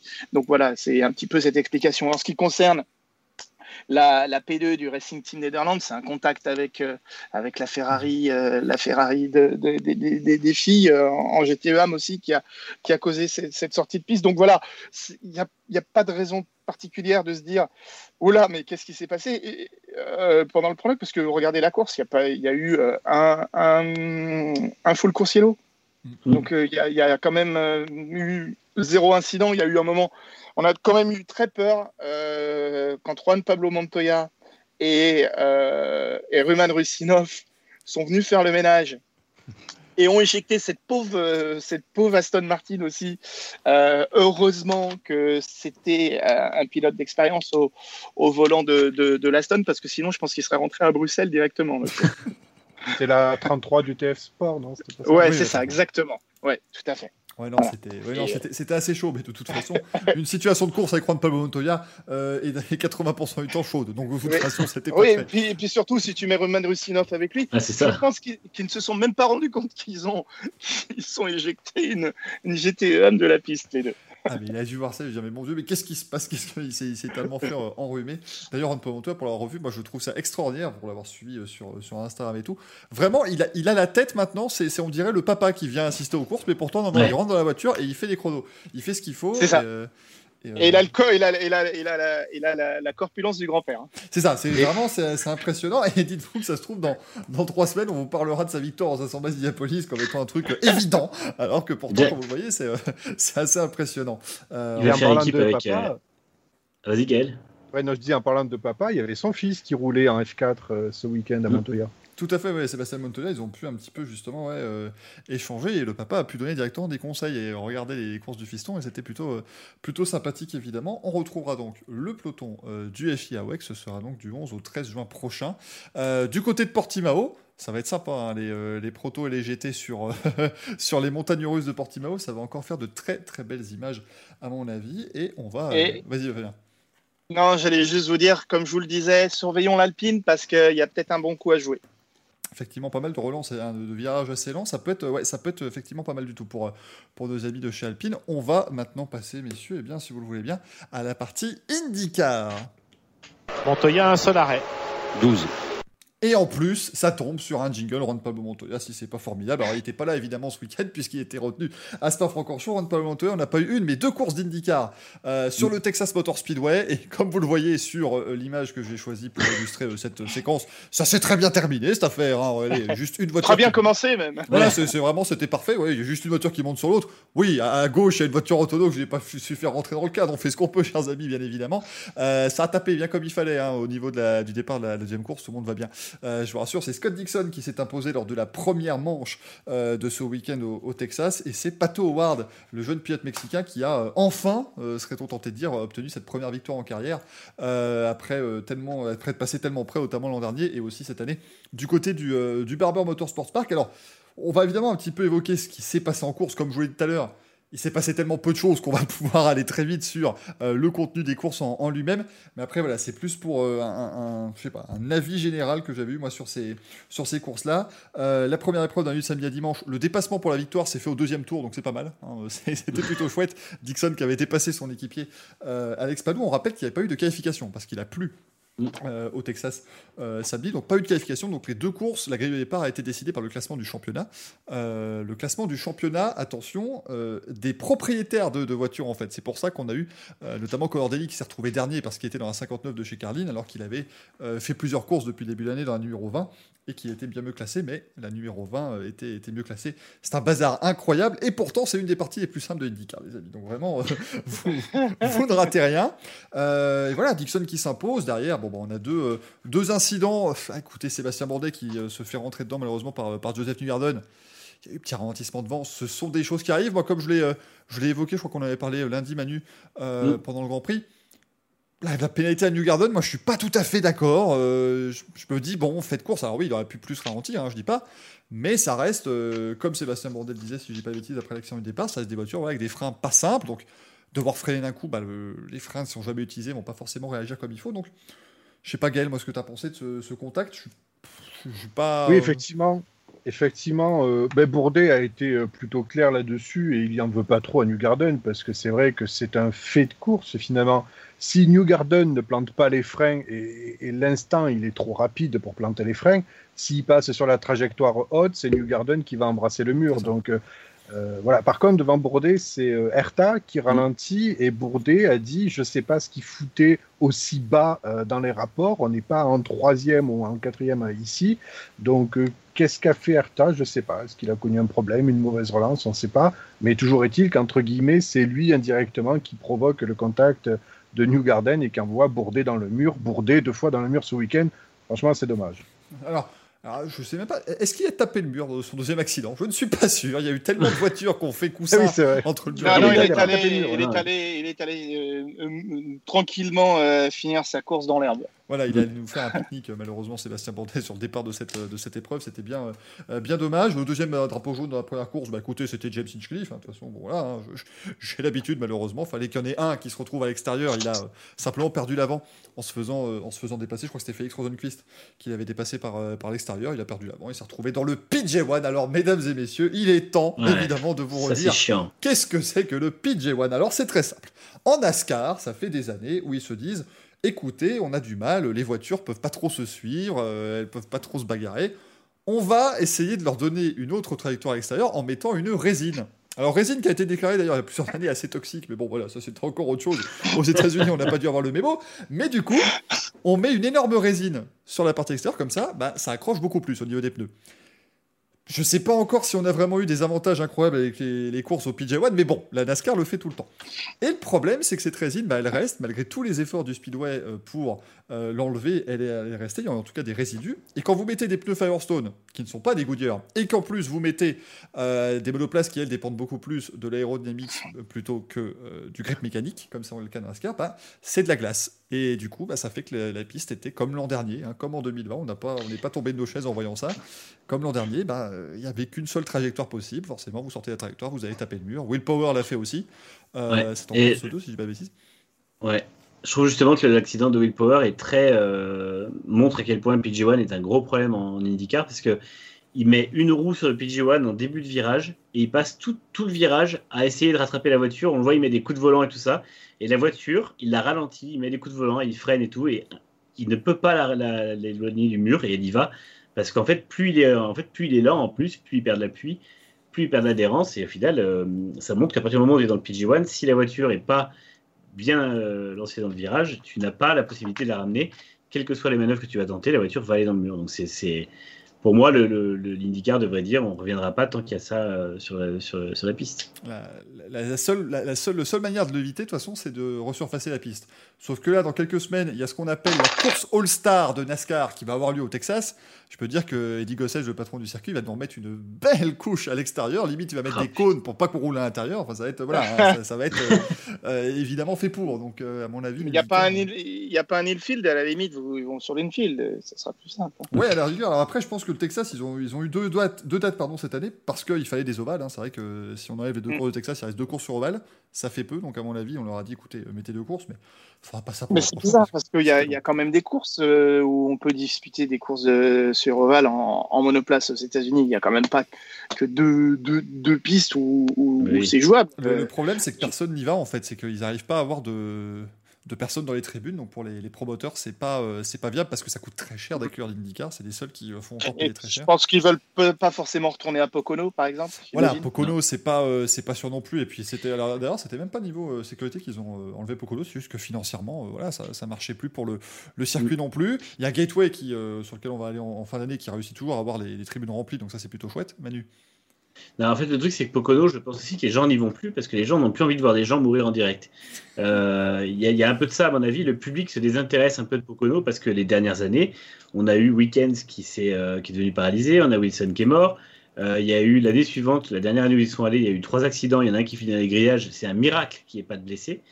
Et en fait, je pense que les gens, au bout d'un moment, ne vont plus voir. On est dans 2021, les gens vont plus voir la course auto pour voir des, des pilotes se blesser ou mourir. Et. Bah, surtout Et, la euh, monoplace. euh, c'est- surtout la monoplace. Et euh, à l'inverse, le Texas va pas non plus durer longtemps parce que les gens vont pas se déplacer pour voir des courses en file indienne. Donc il faut qu'ils trouvent une solution. Des ovales, il y en a. Alors ce sera pas Fontana parce que c'était dangereux, ce sera pas forcément euh, Pocono. Mais pour moi, ils doivent pouvoir trouver des ovales où ils peuvent aller euh, mettre l'IndyCar et où, euh, avoir du monde. Il y a des ovales qui, enfin même, euh, je pense à Miami. euh, Mais pour Las moi, Vegas, tu vas Las Vegas, ouais, Las Vegas, de toute façon, c'est pareil. S'ils vont pas à 35 voitures, ça ira bien. Et, euh, et en fait, c'est des ovales où ils peuvent avoir du monde. C'est des grandes villes, ils peuvent faire le show. Ils l'ont déjà fait. Et ils peuvent mettre un vrai programme de, de promotion autour de la course et avoir autant de monde qu'au Texas. Après, après euh, pour être honnête, Las Vegas, par exemple, euh, 2011, bon, évidemment, euh, voilà, on sait comment la course s'est terminée, mais 2011, euh, pourquoi il y avait du monde, et encore, il n'y avait pas grand monde non plus dans les tribunes, c'est parce que quand tu allais sur une épreuve d'IndyCar, tu avais, donc tu payais ton billet, et on te donnait un billet gratuit pour la course de Las Vegas. Et donc, les trois quarts des gens qui étaient en tribune n'avaient pas payé leur place. Ils étaient juste venus. Ils étaient allés voir à Mid-Ohio les voitures. Ils ont dit écoutez, bon, on va se faire un week-end à Las Vegas. Ils sont allés là-dedans. Et ils ont un peu rempli les, tribunes comme ça. C'était IndyCar qui avait loué le circuit d'ailleurs. C'était même pas euh, un, deal habituel. Donc, c'est très compliqué. Les ovales en IndyCar, c'est toujours assez complexe en fait de pouvoir euh, euh, les faire fonctionner. Euh, le dimanche, ben, la course a été quand même plus intéressante. Alors évidemment, il y a eu ce, ce gros accident au départ euh, où euh, voilà, c'est comme d'habitude. Après, on, les pilotes à l'arrière disent bah oui, mais devant, ça n'a rien fait. Mais en même temps, devant, qu'est-ce qu'ils font à part garder leur vitesse? Si Ah ouais. derrière, on laisse pas 600 mètres et puis on accélère avant le départ, il n'y a pas d'accident non plus. C'est- comme, comme on le dit souvent, chacun est maître de son véhicule, tout le monde a une pédale de droite. Tu n'es pas obligé d'accélérer comme un, comme un taré au moindre soubresaut de la voiture de devant. Donc, on a plusieurs voitures qui se sont retrouvées impliquées. Euh, voilà, c'était malheureusement à partir de ce moment-là, ça devenait plus compliqué. La deuxième course était quand même plus intéressante. Je m'y attendais pas parce que il faisait plus chaud, la piste était un peu plus glissante. Pourtant, eh ben, on a quand même réussi un peu plus à suivre. On a un dépassement qui se joue à 25 tours de l'arrivée pour la victoire avec euh, avec Pato Howard sur Julius Newgarden, donc c'était quand même plutôt correct, même si certains ont comparé ça au Grand Prix d'Abu Dhabi de, de Formule 1. Euh, maintenant, les amis, moi je vous avoue, voilà, même si ça fait des 15 piges que je vous dis IndyCar c'est formidable, moi ces courses-là j'ai eu beaucoup de mal. Voilà, j'ai eu énormément de mal à les regarder. Je ne sais pas euh, ce qui m'arrive et c'est un petit peu ce dont je voulais vous parler. euh, sur ce, ce, ce Racing Café, c'est que voilà, euh, je sais pas, l'IndyCar sur le Texas particulièrement, j'ai ce sentiment quasiment des voitures qui sont pas adaptées, alors que pourtant voilà, on a enlevé beaucoup d'appui, euh, tout va bien. Mais, euh, mais je sais pas, c'est vraiment se dire on a quelques centimètres à chaque fois d'un désastre si ça se percute. Howard et, et Power aussi qui étaient proches. Sébastien Bourdet quand il se crache le, samedi, il est pas loin de se faire découper par Tony Callahan derrière. Mm. Heureusement peut-être que c'était Tony Callahan d'ailleurs et euh, il a eu, euh, il a eu euh, la, présence d'esprit de pouvoir partir à l'extérieur, mais Du coup, voilà, moi je sais pas un petit peu comment vous vous sentez au- à propos de tout ça. Est-ce que voilà, est-ce qu'il y a encore beaucoup de plaisir en regardant ce genre de course, ou est-ce que c'est ce genre de course on regarde en se, en se cachant les oreilles, les yeux, pardon, et en, en écartant les doigts? Je sais pas un peu ce que vous, euh, ce que vous en pensez, les amis. Moi, je suis un peu d'accord avec toi. On a déjà parlé euh, tous les deux. Et, euh, et c'est vrai que euh, le Texas, particulièrement, en fait, c'est un, un ovale qui paraît pas euh, hyper dangereux par rapport à Indianapolis, parce que les vitesses sont pas les mêmes. euh, Enfin, les vitesses sont pas les mêmes. Les vitesses L'impression de vitesse n'est pas la même. Mais en fait, justement, euh, je trouve que cette course est vraiment flippante. On voit que les, gros accidents qui ont eu lieu dans la ligne droite, notamment, sont toujours catastrophiques. Là, c'était au départ, c'est un peu la chance qu'on a, c'est que les voitures sont pas encore à pleine vitesse. On se rappelle du, du coup de raquette de Connor Daly quand on voit New Garden, la tête la première dans le mur. Euh, bon, pour moi, ça reste un des, un des plus gros euh, close calls qu'on ait eu récemment euh, comme, euh, comme, comme blessure qui aurait pu être très grave. Euh, Madame, monsieur, voilà, bonjour. droite, quand il y a une escalade entre deux voitures, bon, ça fait longtemps que c'est pas arrivé, mais le passé nous a montré que, par exemple, avec Kenny Brack, c'est quelque chose qui peut être dramatique. Et c'est vrai que le rapport, au final, spectacle-danger n'est pas là pour moi. C'est-à-dire que Indianapolis, il y a du danger, on le sait, mais il y a du spectacle. Et en fait, c'est Indianapolis, on sait que je sais pas, il y, a- quelque chose qui fait qu'on respecte un peu plus cette course et qu'on se dit, bah, le, danger est là. Et, euh, et quand on le regarde, on y pense moins, peut-être parce qu'il y a aussi ce spectacle. Alors, c'est vrai que le Texas, moi, au bout d'un moment, quand il y avait des, dépassements ou des voitures qui suivaient de près et tout ça, c'est pas intéressant. Et la seule chose à laquelle tu penses, c'est que s'il y a quelque chose qui se passe mal, euh, la réaction va être terrible. Quoi. Donc, euh, ouais, je, je suis un peu d'accord avec toi. C'est pas, pas hyper plaisant à regarder du coup parce que tu, tu penses beaucoup à ça. Et puis, et puis c'est, euh, ça semble un peu anachronique maintenant, d'aller sur des circuits comme ça euh, en monoplace. Quoi. Surtout avec ce grand banking, on rappelle pourquoi on va sur des circuits comme ça, parce que quand on y allait à l'époque dans les années 90, quand Nigel Mansell est arrivé notamment en IndyCar en 93, on allait sur des circuits qui étaient faits pour les IndyCars, c'était des grands ovales, on mettait des, des- virages pas très inclinés, ici vous les mettez euh, sur un circuit de 2 km 4, vous inclinez ça à 24 degrés et puis on voit ce que ça donne un petit peu. On rappelle que le kart en 2001 n'avait pas réussi à faire d'ailleurs de course, puisque ça, ça allait trop vite, hein, ça devenait trop, trop, trop pour les pilotes tout simplement qui ne pouvaient pas, euh, pouvaient pas résister au jet euh. Donc ouais, voilà, j'avoue, je, je sais pas trop, je sais pas Fabien toi ce que, que t'en penses, mais euh, c'est... Non, mais le, débat que vous, vous levez est, fondé. Euh, C'est vrai que euh, il y a un problème, il y a un gros déséquilibre entre les courses sur ovale, qui pour moi, quand tu vois une 10 500, c'est l'essence même de, cette discipline. Et, et puis, euh, en dehors de ça, dans la saison, effectivement, quand on va sur un ovale, euh, on retrouve pas le, le- le- la fougue euh, le, sens de l'attaque. la- Les, les- les- les équipes ont, et les pilotes, on, on sent qu'on y va parce qu'il faut y aller. Mais il n'y a, pas- y a pas forcément le pla- S'il n'y a pas de plaisir derrière le, volant, ça ne peut pas donner du plaisir à ceux qui le regardent. Forcément, on, est, on est un petit peu dans, dans- dans une impasse. Et, et à part Indy 500, euh, c'est vrai que l'IndyCar a, a un gros souci par rapport à ça. Euh, le pays est quand même gigantesque, il y a des circuits partout. Euh, il faudrait peut-être que l'IndyCar euh, lance entre guillemets une forme d'audit et fasse des essais pour voir euh, quelle serait la piste la plus adaptée. Ils emmènent 4-5 voitures pour voir comment elles réagissent les unes par rapport aux autres en fonction du banking, enfin en fonction du revêtement, en fonction de, plein de paramètres. Mais c'est vrai qu'il faudrait que l'IndyCar se remette peut-être un petit peu en question par rapport à, par rapport à ça. C'est dommage. Moi, je tiens quand même à signaler que samedi, j'ai pris du plaisir euh, parce que j'ai vu euh, Scott McLaughlin quand même Mmh, aller ouais. chercher euh, son premier podium. top donc du coup, voilà, si la piste, est- ce qui se passe en piste n'est pas passionnant, je suis allé, j'essaie toujours, comme quand je vais voir un mauvais film, de, de trouver du plaisir quelque part. Et donc là, bah, c'était dans, dans, le, dans, les, dans le rôle tenu par les acteurs, et je trouve que McLaughlin, il vit le truc à fond, c'est génial, sa passion est communicante, le mec, mais tu sens que il se pince tous les matins pour dire, mais je roule en IndyCar, les gars, je roule en IndyCar. Et là, il se réveille, il dit, hé, j'ai fait mon premier podium en IndyCar. C'est génial de voir un mec comme ça. Et, euh, et voilà, je trouve, je trouve donc effectivement lorsque c'est moins palpitant en piste, euh, je, cherche mon plaisir ailleurs. Et je vous cache pas que moi j'étais, euh, j'avais un œil aussi sur la NASCAR en même temps, donc du coup j'ai un petit peu compensé le, moment, le moment où c'était un peu moins passionnant au Texas. Ce que, ce que j'ai adoré, c'est Scott McLaughlin qui a dit euh, Non, non, mais alors attendez, par contre, les gars, euh, c'est la seule fois que je serai aussi content de finir deuxième. Maintenant, c'est bon, je, je l'ai fait ce premier C'est podium. Maintenant, il va falloir aller chercher la, la victoire. Mais il se disait Voilà, il le disait, c'était un rêve de gosse. Il était derrière Scott Dixon, donné aux Zélandais en plus aux deux premières places. euh, à mon avis, c'est du jamais vu en, en IndyCar. Euh, je, je vais vous montrer, voilà, par exemple, ici. Alors, ça, c'était pas euh, la course de ce, de ce week-end, hein, rassurez-vous, mais c'était euh, Fontana en 2015 pour voilà, le, le côté extraordinaire. Comme on l'évoquait un peu lundi, euh, Manu, si Mm. vous savez que ça se passe bien ou si vous n'avez pas la grille de lecture de tout peut très mal se passer parce que là, ils sont actuellement à 370 km/h, c'est formidable à regarder ça. On est d'accord? Ah non, mais ça, c'est Ouais. fabuleux. Moi, c'est à ça que je pense euh, quand, euh, quand je pense. Ou, ou à Motegi aussi. Motegi, c'était possible. Motegi, ça. c'était top. C'était c'était des courses où, où le, le pilotage est important. Mais ici, Fontana, regardez-moi ça. Moi, ces images-là, je vois juste, si les deux premiers se percutent, ils sont 14 dans l'accident.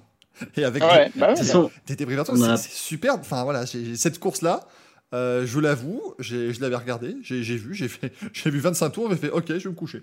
J'avais plus besoin, moi euh, j'avais. euh, j'ai j'avais rarement eu aussi peur. hein. J'ai rarement eu aussi peur devant l'IndyCar euh, que ce jour-là. Et euh, Je me demande si je l'avais pas commenté, moi, euh, pour te dire. Donc, euh, ouais, j'ai un très bon souvenir de cette manche. Et puis je vous montre, Ces voilà, saisons. je vous montre juste comment ça s'est terminé, histoire de rassurez-vous, tout le monde va bien. C'est comme dans les, euh, dans les dans les émissions à la télé, euh, personne n'a été blessé dans le tournage de cet accident euh, avec avec Ryan Briscoe qui allait nous faire la, la fléchette là dans le dans dans l'infield. Mais voilà, c'était des, des moments, c'est toujours euh, c'est ce côté. Alors après, effectivement, c'est ce qui fonctionnait avec l'IRL à l'époque. C'est ce qui a fait que l'IRL a quand même réussi à battre le kart finalement. C'est qu'il y avait cet aspect euh, danger qui était là. Ils sont toujours à la limite, voilà, et tout ça. Maintenant, est-ce qu'en 2021, on a encore envie de voir ce, ce genre de truc? Je, je sais pas trop. J'avoue vraiment les amis. C'est pas le même, c'est pas le même danger en plus. Là, euh, c'est un danger parce que euh, la course prenait le dessus et, et qu'on se disait que tout pouvait se passer. Là, c'est un paramètre. C'est si je mets pas une roue là où il faut, euh, c'est pas parce que euh, j'ai essayé de me battre pour ma position, c'est que j'ai juste fait une erreur et la, la, la piste me, me sanctionne immédiatement. Quel est l'intérêt, quoi? Il y en a Mm. pas. On, on Il y en a rappelle aussi, aucun. l'an dernier, le Ouais. Félix, euh, Félix Rodenquist qui fait une course sublime, qui est deuxième tout le long de la course. Mm.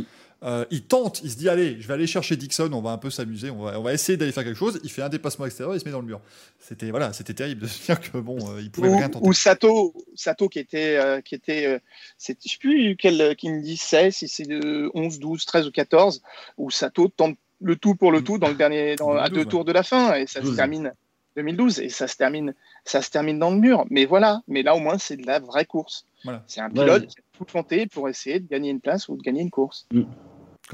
Comme on le disait quand on évoquait le, le duel aussi entre, entre Simon Pagenaud et Alexandre Rossi en 2019. Moi, On regarde ça, c'est juste deux gars. Tout ce qu'ils veulent, c'est gagner. Voilà, comme le Ouais. disait euh, Alan Sir Junior quand il expliquait, il arrive un moment dans une course où euh, voilà, euh, euh, vivre ne compte plus, euh, les trophées comptent gagner, c'est tout ce qui compte. Et ben voilà, c'était effectivement. bah, c'est le, c'est le fameux money time. hein. Le, truc, c'est que c'est vrai que, enfin, moi, je reviens à ce que je disais tout à l'heure, c'est que le rapport euh, spectacle-danger au Texas, pour moi, il est totalement négatif. Il y a beaucoup trop de danger par rapport à ce qu'on on attend de ces courses-là. Alors, c'est vrai que moi, je suis comme toi, Fab. hein, j'étais content que Dixon gagne, j'étais content que McLaughlin fasse une belle perf. J'étais content qu'Howard gagne aussi euh, le lendemain, et en plus, euh, ça, ça va bien, ça met bien en avant McLaren, ce qu'ils ont promis et tout ça. C'était des belles histoires, mais quand on est rendu à attendre ça d'une course, c'est que tu sais qu'il y a un problème au niveau de la course. Parce qu'au final, euh, on ne devrait pas, on devrait pas penser à ça. On ne devrait pas euh, penser au fait que c'est un pilote qu'on aime bien qui est devant ou que c'est une jolie histoire. On devrait penser à la course, c'est très bien. Et, euh, et les histoires, on y pense après la course, tu vois. Donc, euh, pour moi, c'est euh, qu'il y, a- il y a quand même un problème. Vas-y Gaël, tu, je te vois Ouais, frétiller du doigt depuis tout à l'heure. Non, et pour, euh, pour rajouter un truc, euh, je ne sais pas si ça vous fait pareil qu'à moi, mais depuis qu'on a euh, l'aéroscreen et qu'on sait qu'effectivement ça protège efficacement, eh ben, je ne peux pas m'empêcher, quand je vois des crashs comme on a vu euh, ce week-end, ça me glace peut-être deux fois plus le sang qu'avant. Euh, J'ai eu très peur pour le crash de. Bon, ça n'a rien à voir, mais c'est le crash de Ryan Newman à Daytona l'an dernier. Mm. Euh, chaque fois que ça frappe fort, j'ai vraiment peur. Je, alors qu'avant, j'avais moins cette appréhension, alors qu'on a eu quand même des graves, des accidents beaucoup plus graves et des dénouements beaucoup plus dramatiques, mais quand même, je peux pas m'empêcher de, de- de retenir mon souffle et de vraiment avoir très très peur. Quoi. Euh, c'est Ryan Hunter hein, qui a encore eu super chaud euh, Ah, sur cette manche. Euh, mais même ici, même Ah ici, bah il départ passe- dans un trou de souris. Et je ne sais, je, je ne sais pas, normalement, on, on, on les entendait pas, mais j'imagine que en, en sur Oval, ils ont, ils ont des spotters. Bien sûr, ouais. Parce que si- sinon, c'est impossible de sortir de ce truc-là euh, tout seul, quoi. Mais c'est ça qui est assez, qui est assez incroyable, c'est voilà, de- vraiment le départ. Là, par contre, il n'y a pas, euh, rassurez-vous, parce qu'on parle évidemment du, du circuit, l'accident du départ n'a rien à voir en soi avec le Texas. Non. C'est le crash habituel en IndyCar de toute façon. Vous avez toujours un, un par an. Il y a toujours un départ où quelqu'un se décide d'accélérer 10 mètres plus tard, et derrière, ils font tous l'empile- l'empilement. C'est voilà, c'est chaque année. Ça on a arrivera le droit. sûrement à Indy encore. Euh, voilà, et c'est pour ça que je milite bien évidemment pour une pole position d'Elio Castroneves au 500 bases d'Indianapolis. Comme lui, de toute façon, il prend son départ au milieu de la ligne droite arrière euh, pour le départ, il n'y a pas de souci, ils arrivent euh, pas du tout à 3 de front, ça sera très bien. Mais, euh, mais à part ça, voilà, c'est assez, euh, assez impressionnant. Après, on, on- on débat là-dessus. Moi, ça n'enlèvera pas, par exemple, l'amour que j'ai pour les 500 bases d'Indianapolis. Je vais regarder Mm. ça évidemment comme d'habitude. Voilà, euh, arriver devant, euh, Ah oui. devant- c'est l'événement de l'année, peu importe ce qu'on en pense. Mais c'est vrai que comme il le disait, parce que la, la course de Fontana que je vous ai montré, où ils étaient à 6 de front quasiment à un moment, euh, les pilotes étaient là à se dire d'accord, c'est super, mais en même temps, là, on vient de jouer notre vie. Déjà qu'ils gagnent pas bien leur vie en IndyCar, on vient de jouer notre vie devant 3000 personnes dans les tribunes. Mm. Donc, euh, effectivement, si c'était des stades remplis, je dis pas, il y a le côté un peu gladiateur, il y a le côté, ben voilà, il y a, un peu la gloire derrière. Mais quand c'est pour 3000 personnes en tribune et 400 000 spectateurs à la télé aux États-Unis, euh, effectivement, je peux comprendre que les pilotes en ont un peu, euh, un peu marre de, se vendre un peu comme ça pour en plus gagner euh, des copiettes à côté. Tony Khan le disait, hein, Tony Khan c'est quand même un championnat en 2004, vainqueur des 500 bases en 2013, et il disait qu'en 2013, il gagnait moins que son année de rookie. Euh, rookie en 1942, hein, bien sûr, quand, quand, quand on n'était pas encore passé, euh, passé aux IndyCar modernes, mais voilà, c'était quand même assez, assez fou de se dire qu'il gagnait mieux sa vie en 98 euh, qu'en qu'en 2013, alors qu'il avait un palmarès euh, qui, était, qui était assez incroyable. Ah bah, c'est clair que les, les, les fonds sont en NASCAR, hein, ils sont absolument pas euh, en, en IndyCar, hein, ça c'est certain. D'ailleurs, rassurez-vous, les amis, on nous a pas parlé de Jimmy Johnson, il n'était pas là hein, ce, ce week-end. Jimmy Johnson, qui n'a pas couru, il y reviendra au Grand Prix Il a d'Indianapolis. été transparent. Ah non, merde. Je l'ai pas, je ne comprends pas. Euh, Une, per- une performance à l'identique de ces deux premières fois. Ouais, mais il n'a pas créé de drapeau jaune, donc là je suis content. Je, suis ravi, moi personnellement.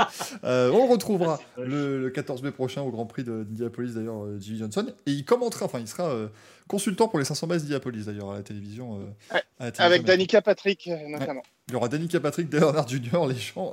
C'est terrible, il y a la moitié des Américains qui vont se mettre devant la télé pour les commentateurs et pas pour les pilotes qui seront en piste. Ce serait un peu triste, mais si ça fait plus de, perdus qui regardent, il n'y a aucun euh, problème, bien sûr. Au niveau du, championnat, eh ben, les deux vainqueurs de ce week-end se retrouvent aux deux, euh, aux deux premières places. On a Scott Dixon qui est déjà en tête du championnat. Ce qui pourrait attendre genre la 17e course des fois ou la 15e pour se mettre en tête. Non, il faut qu'il prenne la tête dès le début. Il a fait moins pire que l'an dernier, où l'an dernier, il avait atomisé la saison dès les trois premières courses. Ensuite, il avait géré tout le long jusqu'à la fin. Ah non, mais c'était terrible. Ça. Et Scott Dixon qui gagne les trois premières courses de l'année en 2020. Moi, j'étais là à me dire, dans n'importe quelle saison, je me suis dit, mais non, mais comme d'habitude, il va perdre 80 points au milieu de l'année sans, sans aucune raison. Et là, c'était Dixon. Qu'est-ce que vous vouliez qu'on fasse? On pouvait pas, on pouvait pas lutter.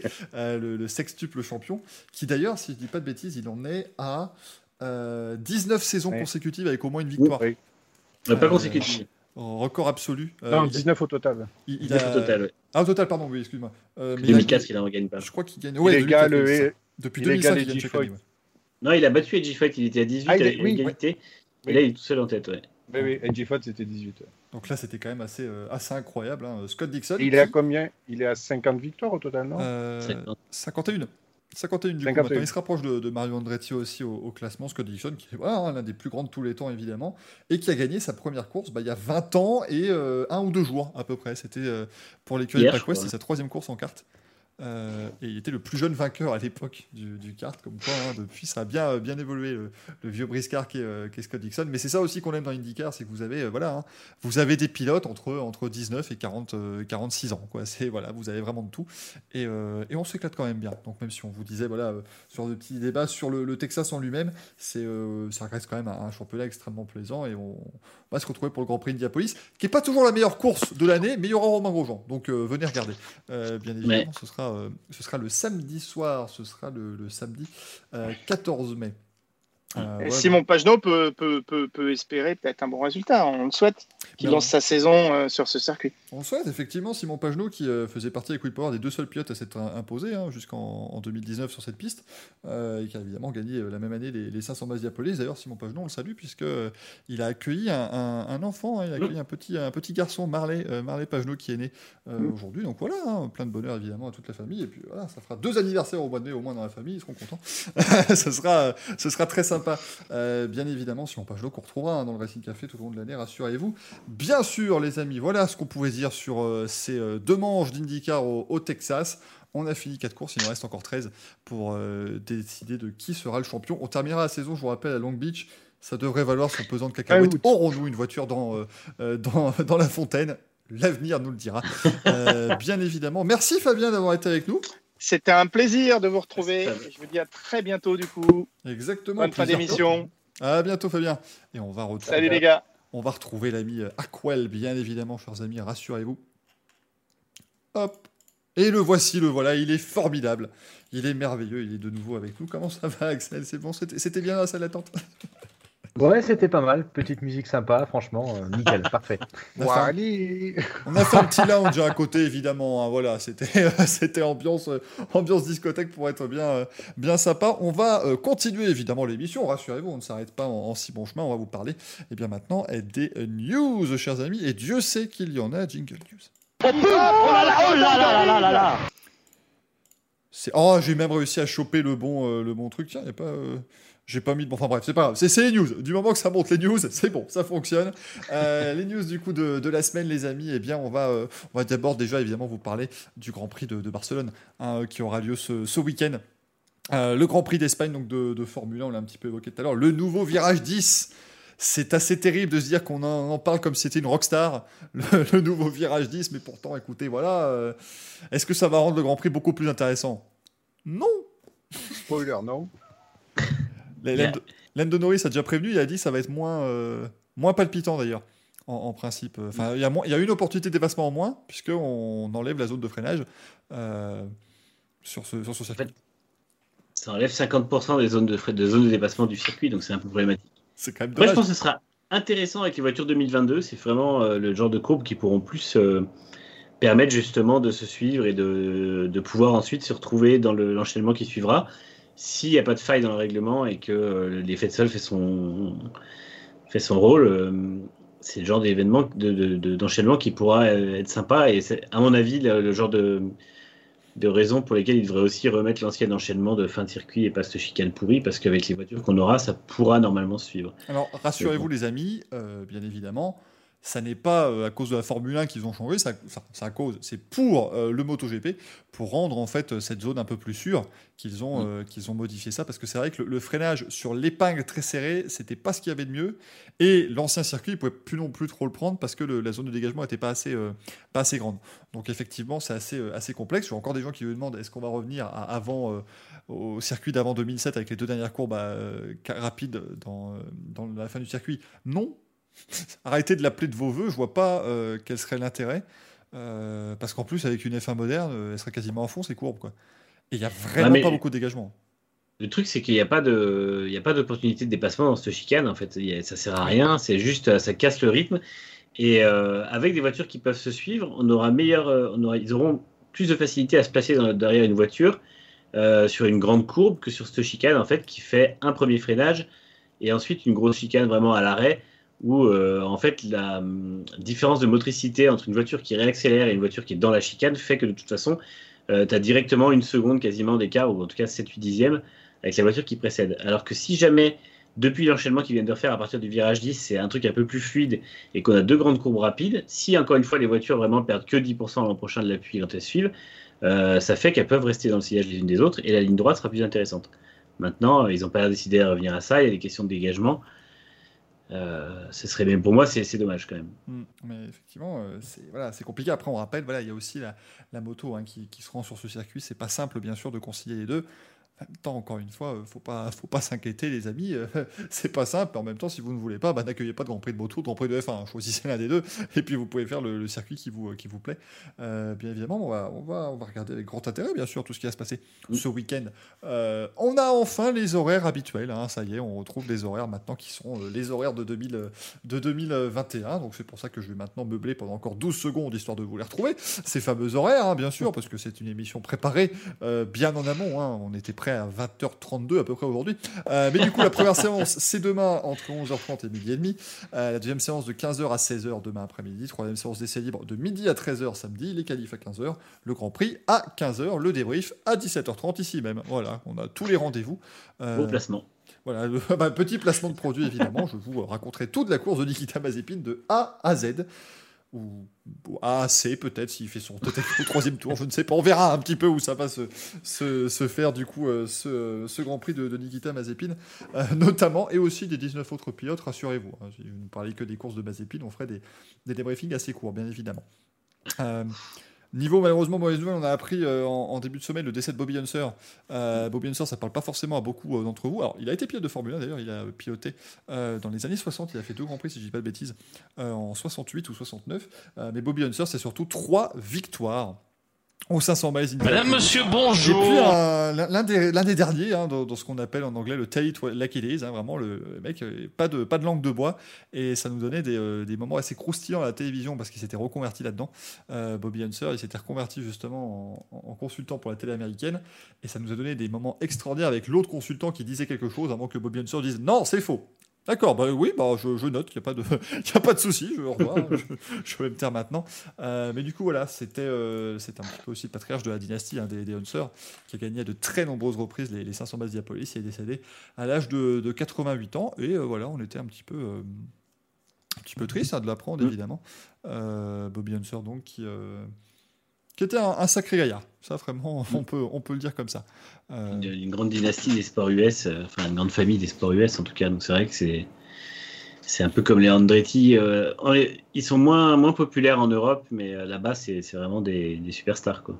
si, si je dis pas de bêtises, ouais, c'est ça. Il y a 9 victoires aux 500 bases Diapolis pour les Huntsers. Euh, Mm. C'était 4 victoires pour Al Unser, 3 pour son frère, donc Bobby, et 2 pour le fils euh, Al Unser Junior. À côté de ça, vous avez une victoire pour la, dynastie Andretti euh, en 69. Et d'ailleurs, il y a eu euh, gros, gros, gros moment dur entre, entre Andretti et Unser, parce qu'en 80, il jouait la victoire aux 500 bases Diapolis.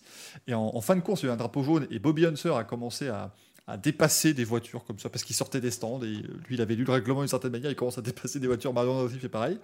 Et, euh, et finalement, Unser gagne la course, il se fait disqualifier. Andretti gagne, du coup. Il y a les, photos avec le, le trophée, c'est Mario Andretti qui sont sur les, euh, sur les- qui, est, qui est sur ces photos-là. Et puis finalement, ils ont fait appel et il s'est retrouvé euh, vainqueur des 500 bases d'Indianapolis. Et c'est-à-dire que Bobby Unser, c'était quelqu'un de très sympa, mais disons que humble, c'était pas forcément ce qui arrivait en premier. Donc du coup, je peux vous dire que quand euh, ça a été validé par le tribunal, ça a été après placardé partout. Bobby Unser, triple vainqueur des 500 bases d'Indianapolis.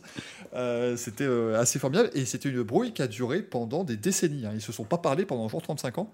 Et puis euh, quand Bobby Unser a commencé à avoir des, petits soucis de, santé, Mario Andretti s'est rapproché et finalement ils sont euh, sont rabibochés à la fin quand même. Faut faut que l'histoire se, termine bien. Mais voilà, on voulait évidemment saluer euh, Bobby Unser, l'une des des légendes des 500 bases Diapolis, évidemment en plus en étant au mois de mai. C'était normal qu'on vous en parle.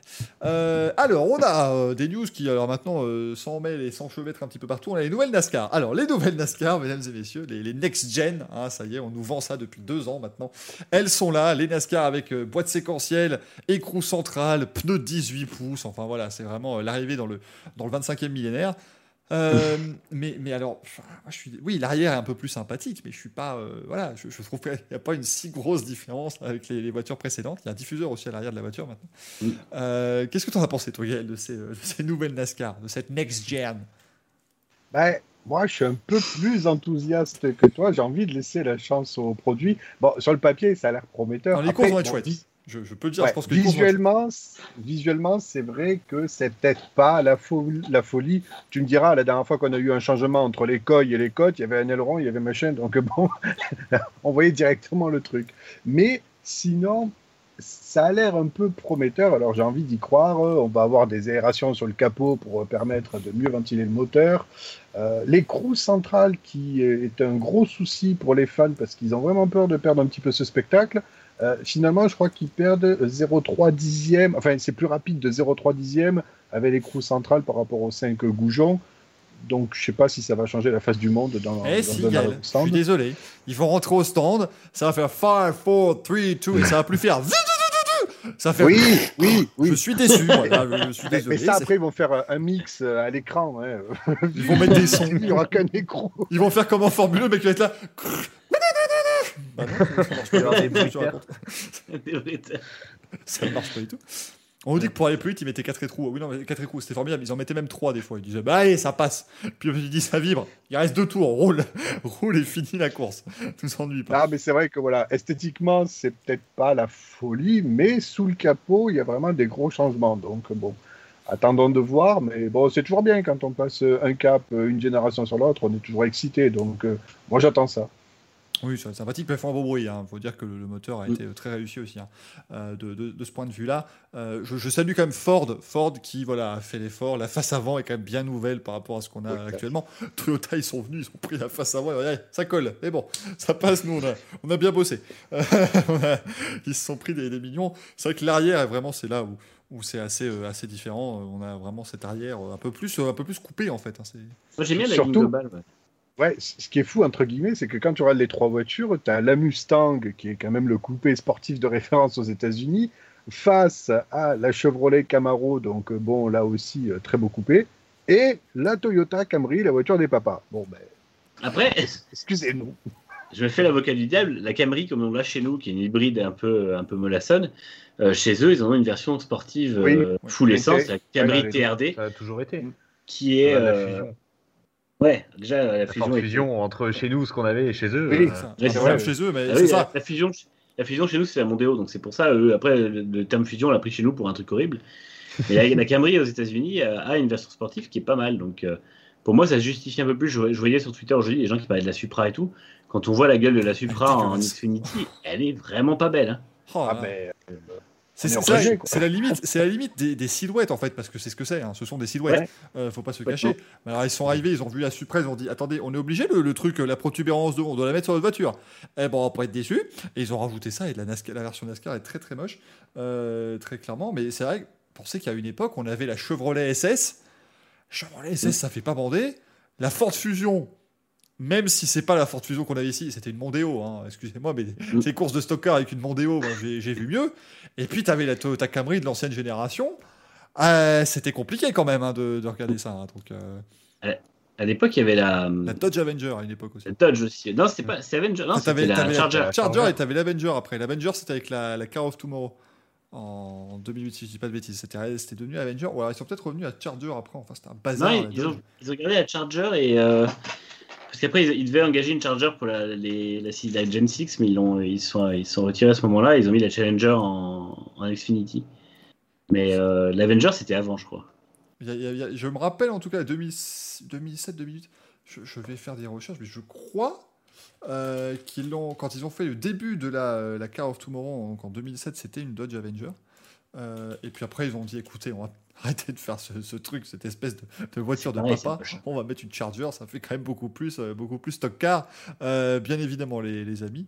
Euh, mais voilà, bon, écoutez, les nouvelles NASCAR, ça, ça quand même, voilà, ça, ça fait une nouveauté. On va voir ce que ça a donné. Première course eh ben, à Daytona en 2022 en février prochain. Non, elles ne seront pas utilisées pour les courses d'All-Star euh, cette année au Texas. Et alors, par contre, si vous voulez déjà savoir à quoi ça ressemble une course avec ces voitures-là, il y a déjà eu une manche sur iRacing. Euh, Mm. C'est-à-dire qu'ils sont quand même des génies. La voiture étant, est sortie hier officiellement, elle est déjà en vente. Vous pouvez déjà acheter les, les voitures du futur de NASCAR. Euh, c'est complètement extraordinaire. Ils ont fait une course avec les vrais pilotes hier. Bon, faut dire qu'actuellement, la voiture, niveau physique, elle est catastrophique par rapport à ce qu'on va retrouver vraiment en piste. Mais en tout cas, c'est bien. Ça va permettre de s'habituer aussi un petit peu au look et ça va être euh, très sympathique. Pareil, ils ont un circuit fictif à Chicago, dans les rues de Chicago. Si dans deux ans, la NASCAR annonce qu'ils vont rouler dans les rues de Chicago sur cette piste-là, il ne faudra pas euh, chercher plus loin. Ouais. La NASCAR utilise iRacing et les jeux vidéo et le sim racing maintenant pour vraiment eh bien, tester des choses et c'est très intéressant euh, à voir. Bristol Dirt, on l'a d'abord roulé sur iRacing avant de rouler en vrai. Donc c'est toujours des choses assez, euh, assez chouettes et j'aimerais personnellement que d'autres sports auto s'en s'en inspire parce que ce serait, ce serait très, très sympathique, bien Mm. sûr. Euh, même si, bon, voilà, la, la moto, par exemple, sera plus compliquée, je dis pas, même si MotoGP 21 est très bon. Je peux pas, on peut pas rajouter plein de choses dedans, mais pourquoi pas sur des simules de F1 ou ce genre, ce genre de choses.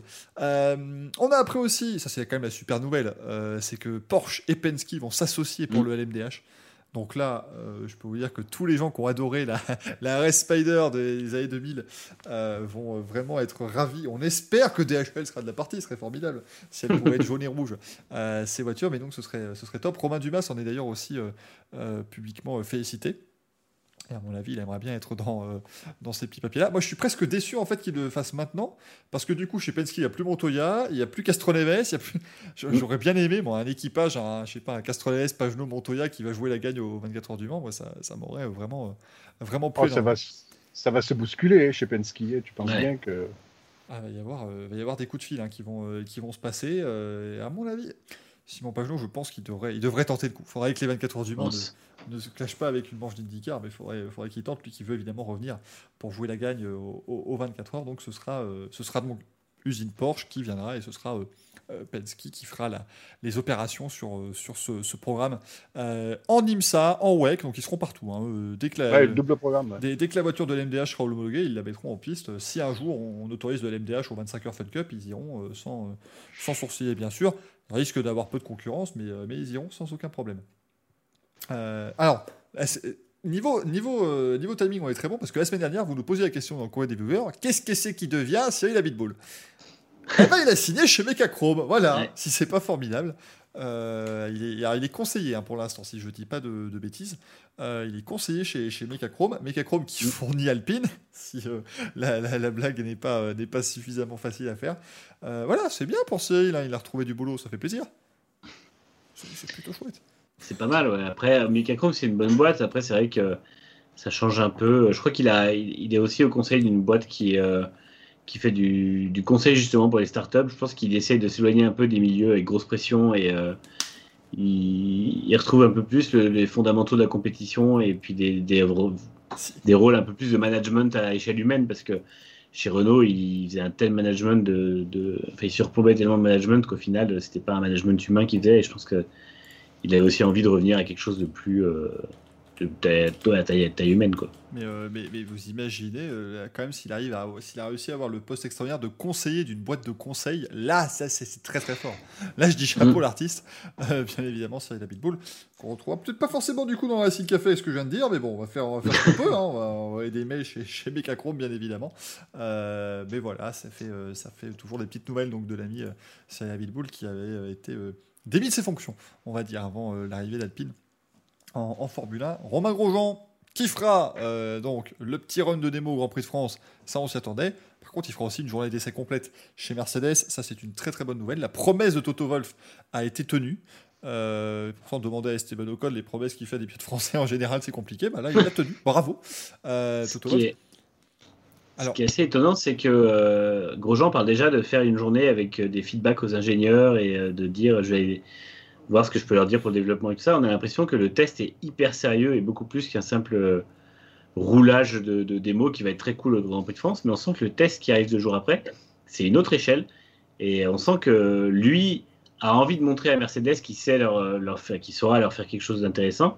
Et on se demande si finalement Mercedes n'a pas aussi envie d'avoir la vie d'un pilote hyper expérimenté et euh, qui soit extérieur à tout ça, qui connaisse moins la voiture et qui puisse, euh, qui puisse. Alors évidemment, c'est pas la voiture que, qu'ils conduisent actuellement, mais euh, je pense qu'il y aura quand même des tests de fait euh, d'une manière ou d'une autre qui pourront aider l'équipe.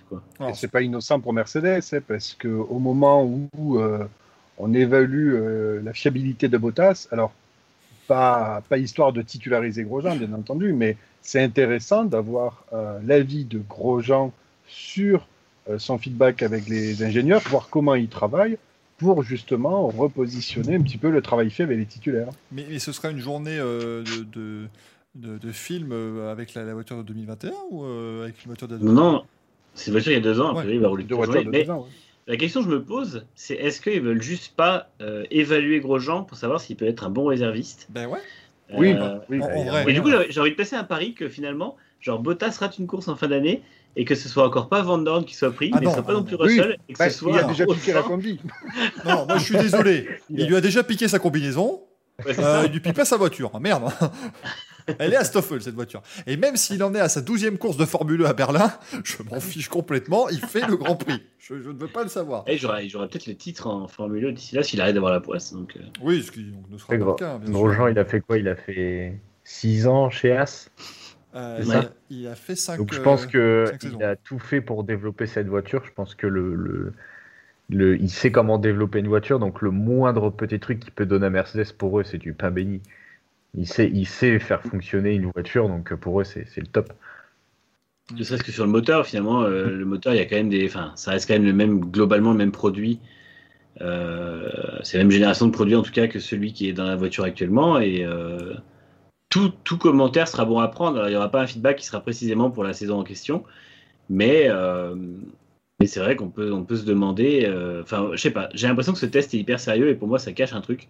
Pas une question de dire il y a un complot ou quoi, mais question de dire, à mon avis, il y a, il y a des attentes derrière ce test. Et hormis, hormis les titulaires Hamilton et Bottas, il va y avoir euh, l'un des pilotes les plus capés dans la Mercedes.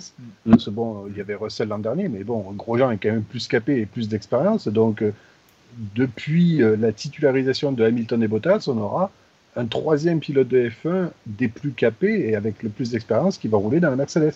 Donc, ça va être très utile pour les ingénieurs, à mon avis. Mm. Ce week-end, mesdames et messieurs, on y est. Enfin, ce qu'on attendait depuis euh, des années. La Formule sur le circuit de Monaco. Vont-ils arriver au sommet de la côte? On ne sait pas. On va attendre ça avec grande impatience, bien sûr. Euh, voilà, la Formule E qui va rouler sur le grand circuit. Alors, ils vont euh, court-circuiter un petit peu Sainte-Dévote, histoire de ne pas avoir des comparaisons euh, euh, directes avec la Formule 1. Ils diront, on, on leur dira, de toute façon, on sait très bien comment ça se passer. Après, la séance d'essai va se terminer. On va dire, hey, vous êtes à 45 secondes. Je vais dire, pas le même circuit. Je sais pas de quoi vous parlez. Aucun rapport. Sauf que s'ils sont en retard et qu'en plus euh, on leur dit qu'enfin on va être obligé de les mettre devant le fait qu'ils ont un circuit Madame, monsieur, court, bonjour. puisque, euh, Aucun rapport. c'est un des votes pour plus. c'est pas la même piste. Je veux pas le savoir. Euh, non, non, c'est- pas de lien unique. Euh, vraiment. euh, Mais déjà c'est marrant parce qu'ils ont dit oui on va courir sur un nouveau tracé à Monaco et en fait à aucun moment dans la com ils ont, ils ont identifié la Formule 1. Alors je sais pas si c'est une volonté de, de faire profil bas parce qu'ils savent très bien que ça va être terrible au niveau des temps autour ou s'il y a autre chose mais, euh, mais c'est assez marrant de voir que le, le concours de Keket ils savent que là ils l'ont perdu d'avance et que du coup euh, c'était pas le moment de le faire quoi. Ouais, mais Lucas Di Grassi écrira une chronique après la course disant Eh, mais le dernier Grand Prix de Monaco, il y a eu deux dépassements, on en a fait 8. Eh j'ai- une question, Michael, du coup il écrira où sa chronique? Eh, Je ne sais pas, je, je ne sais pas. Je suis en pour parler pour qu'il l'écrive directement dans le Racing Café, c'est-à-dire que la semaine prochaine, on mettra, on mettra l'émission et il y aura le texte qui défilera. Le texte de la chronique, comme ça, on, on continue pendant toute l'émission. Ça va être très chiant pour vous, mais je veux pas le savoir.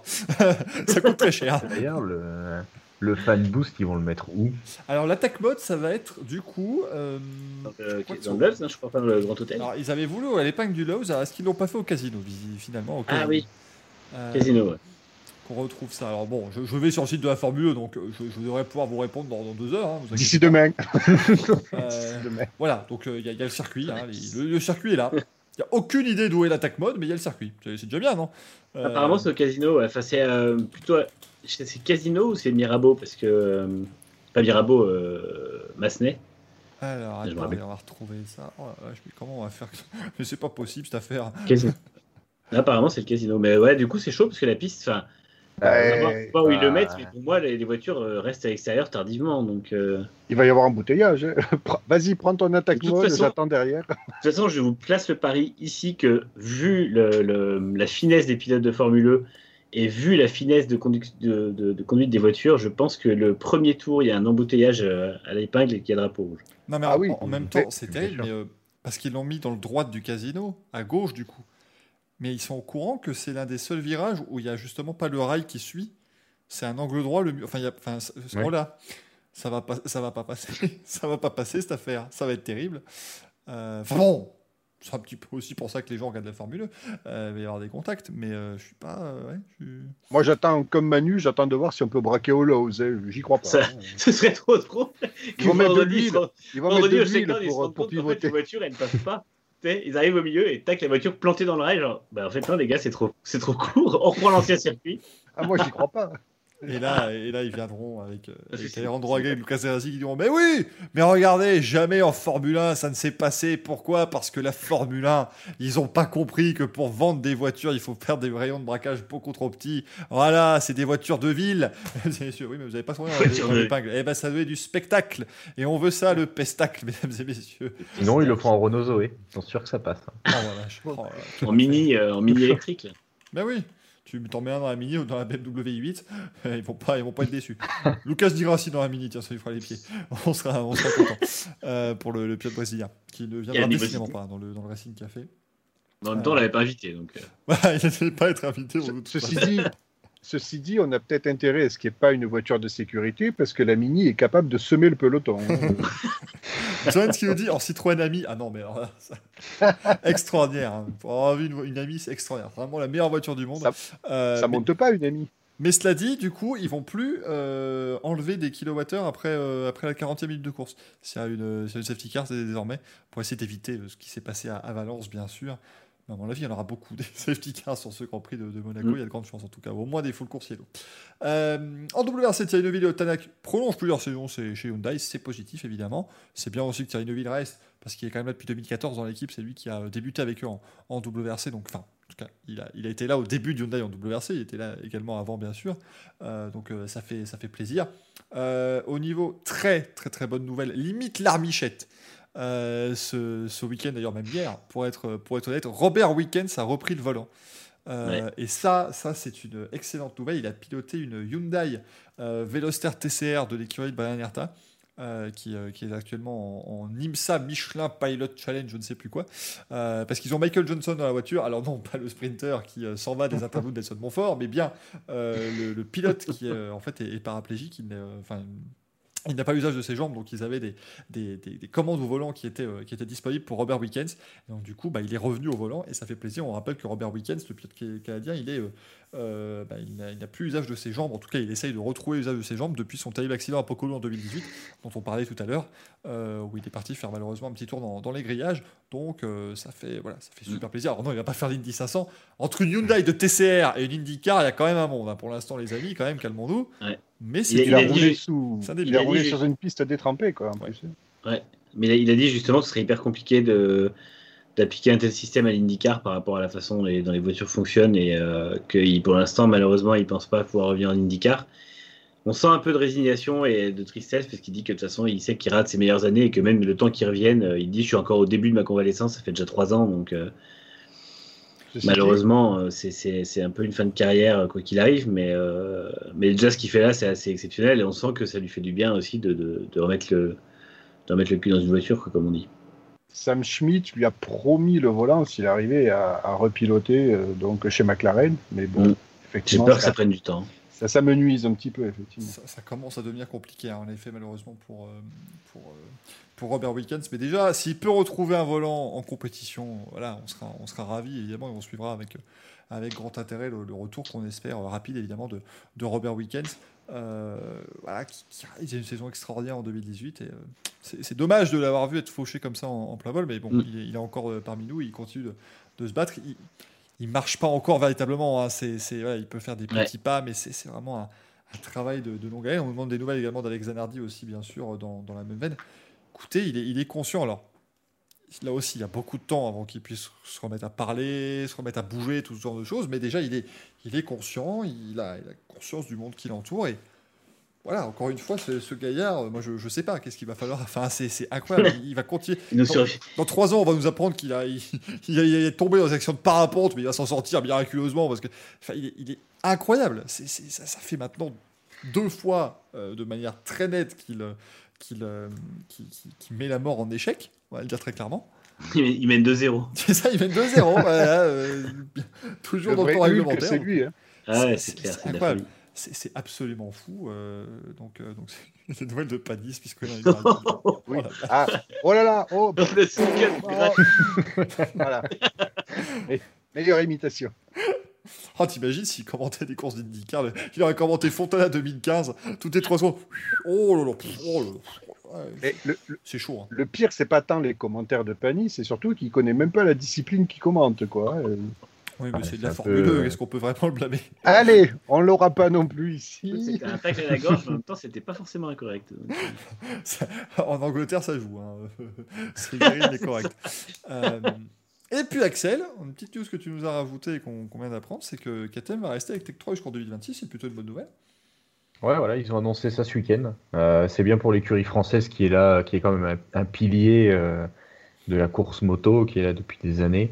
Euh, le fait de pouvoir prolonger avec KTM, euh, ça montre que KTM veut aussi rester, parce que déjà dès le début de saison, ils avaient prolongé avec le, le, le- avec la Dorna, avec le MotoGP. Donc ils sont toujours là pour avoir deux écuries.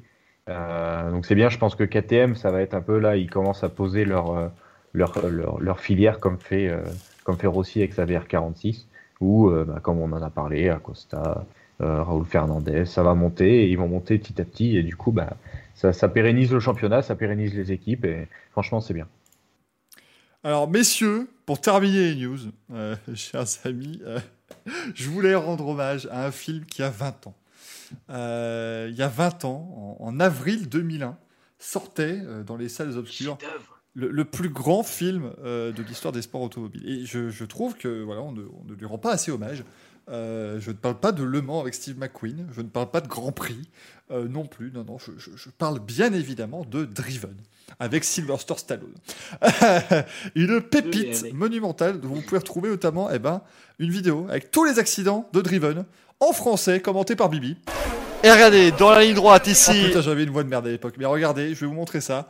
C'est c'est merveilleux.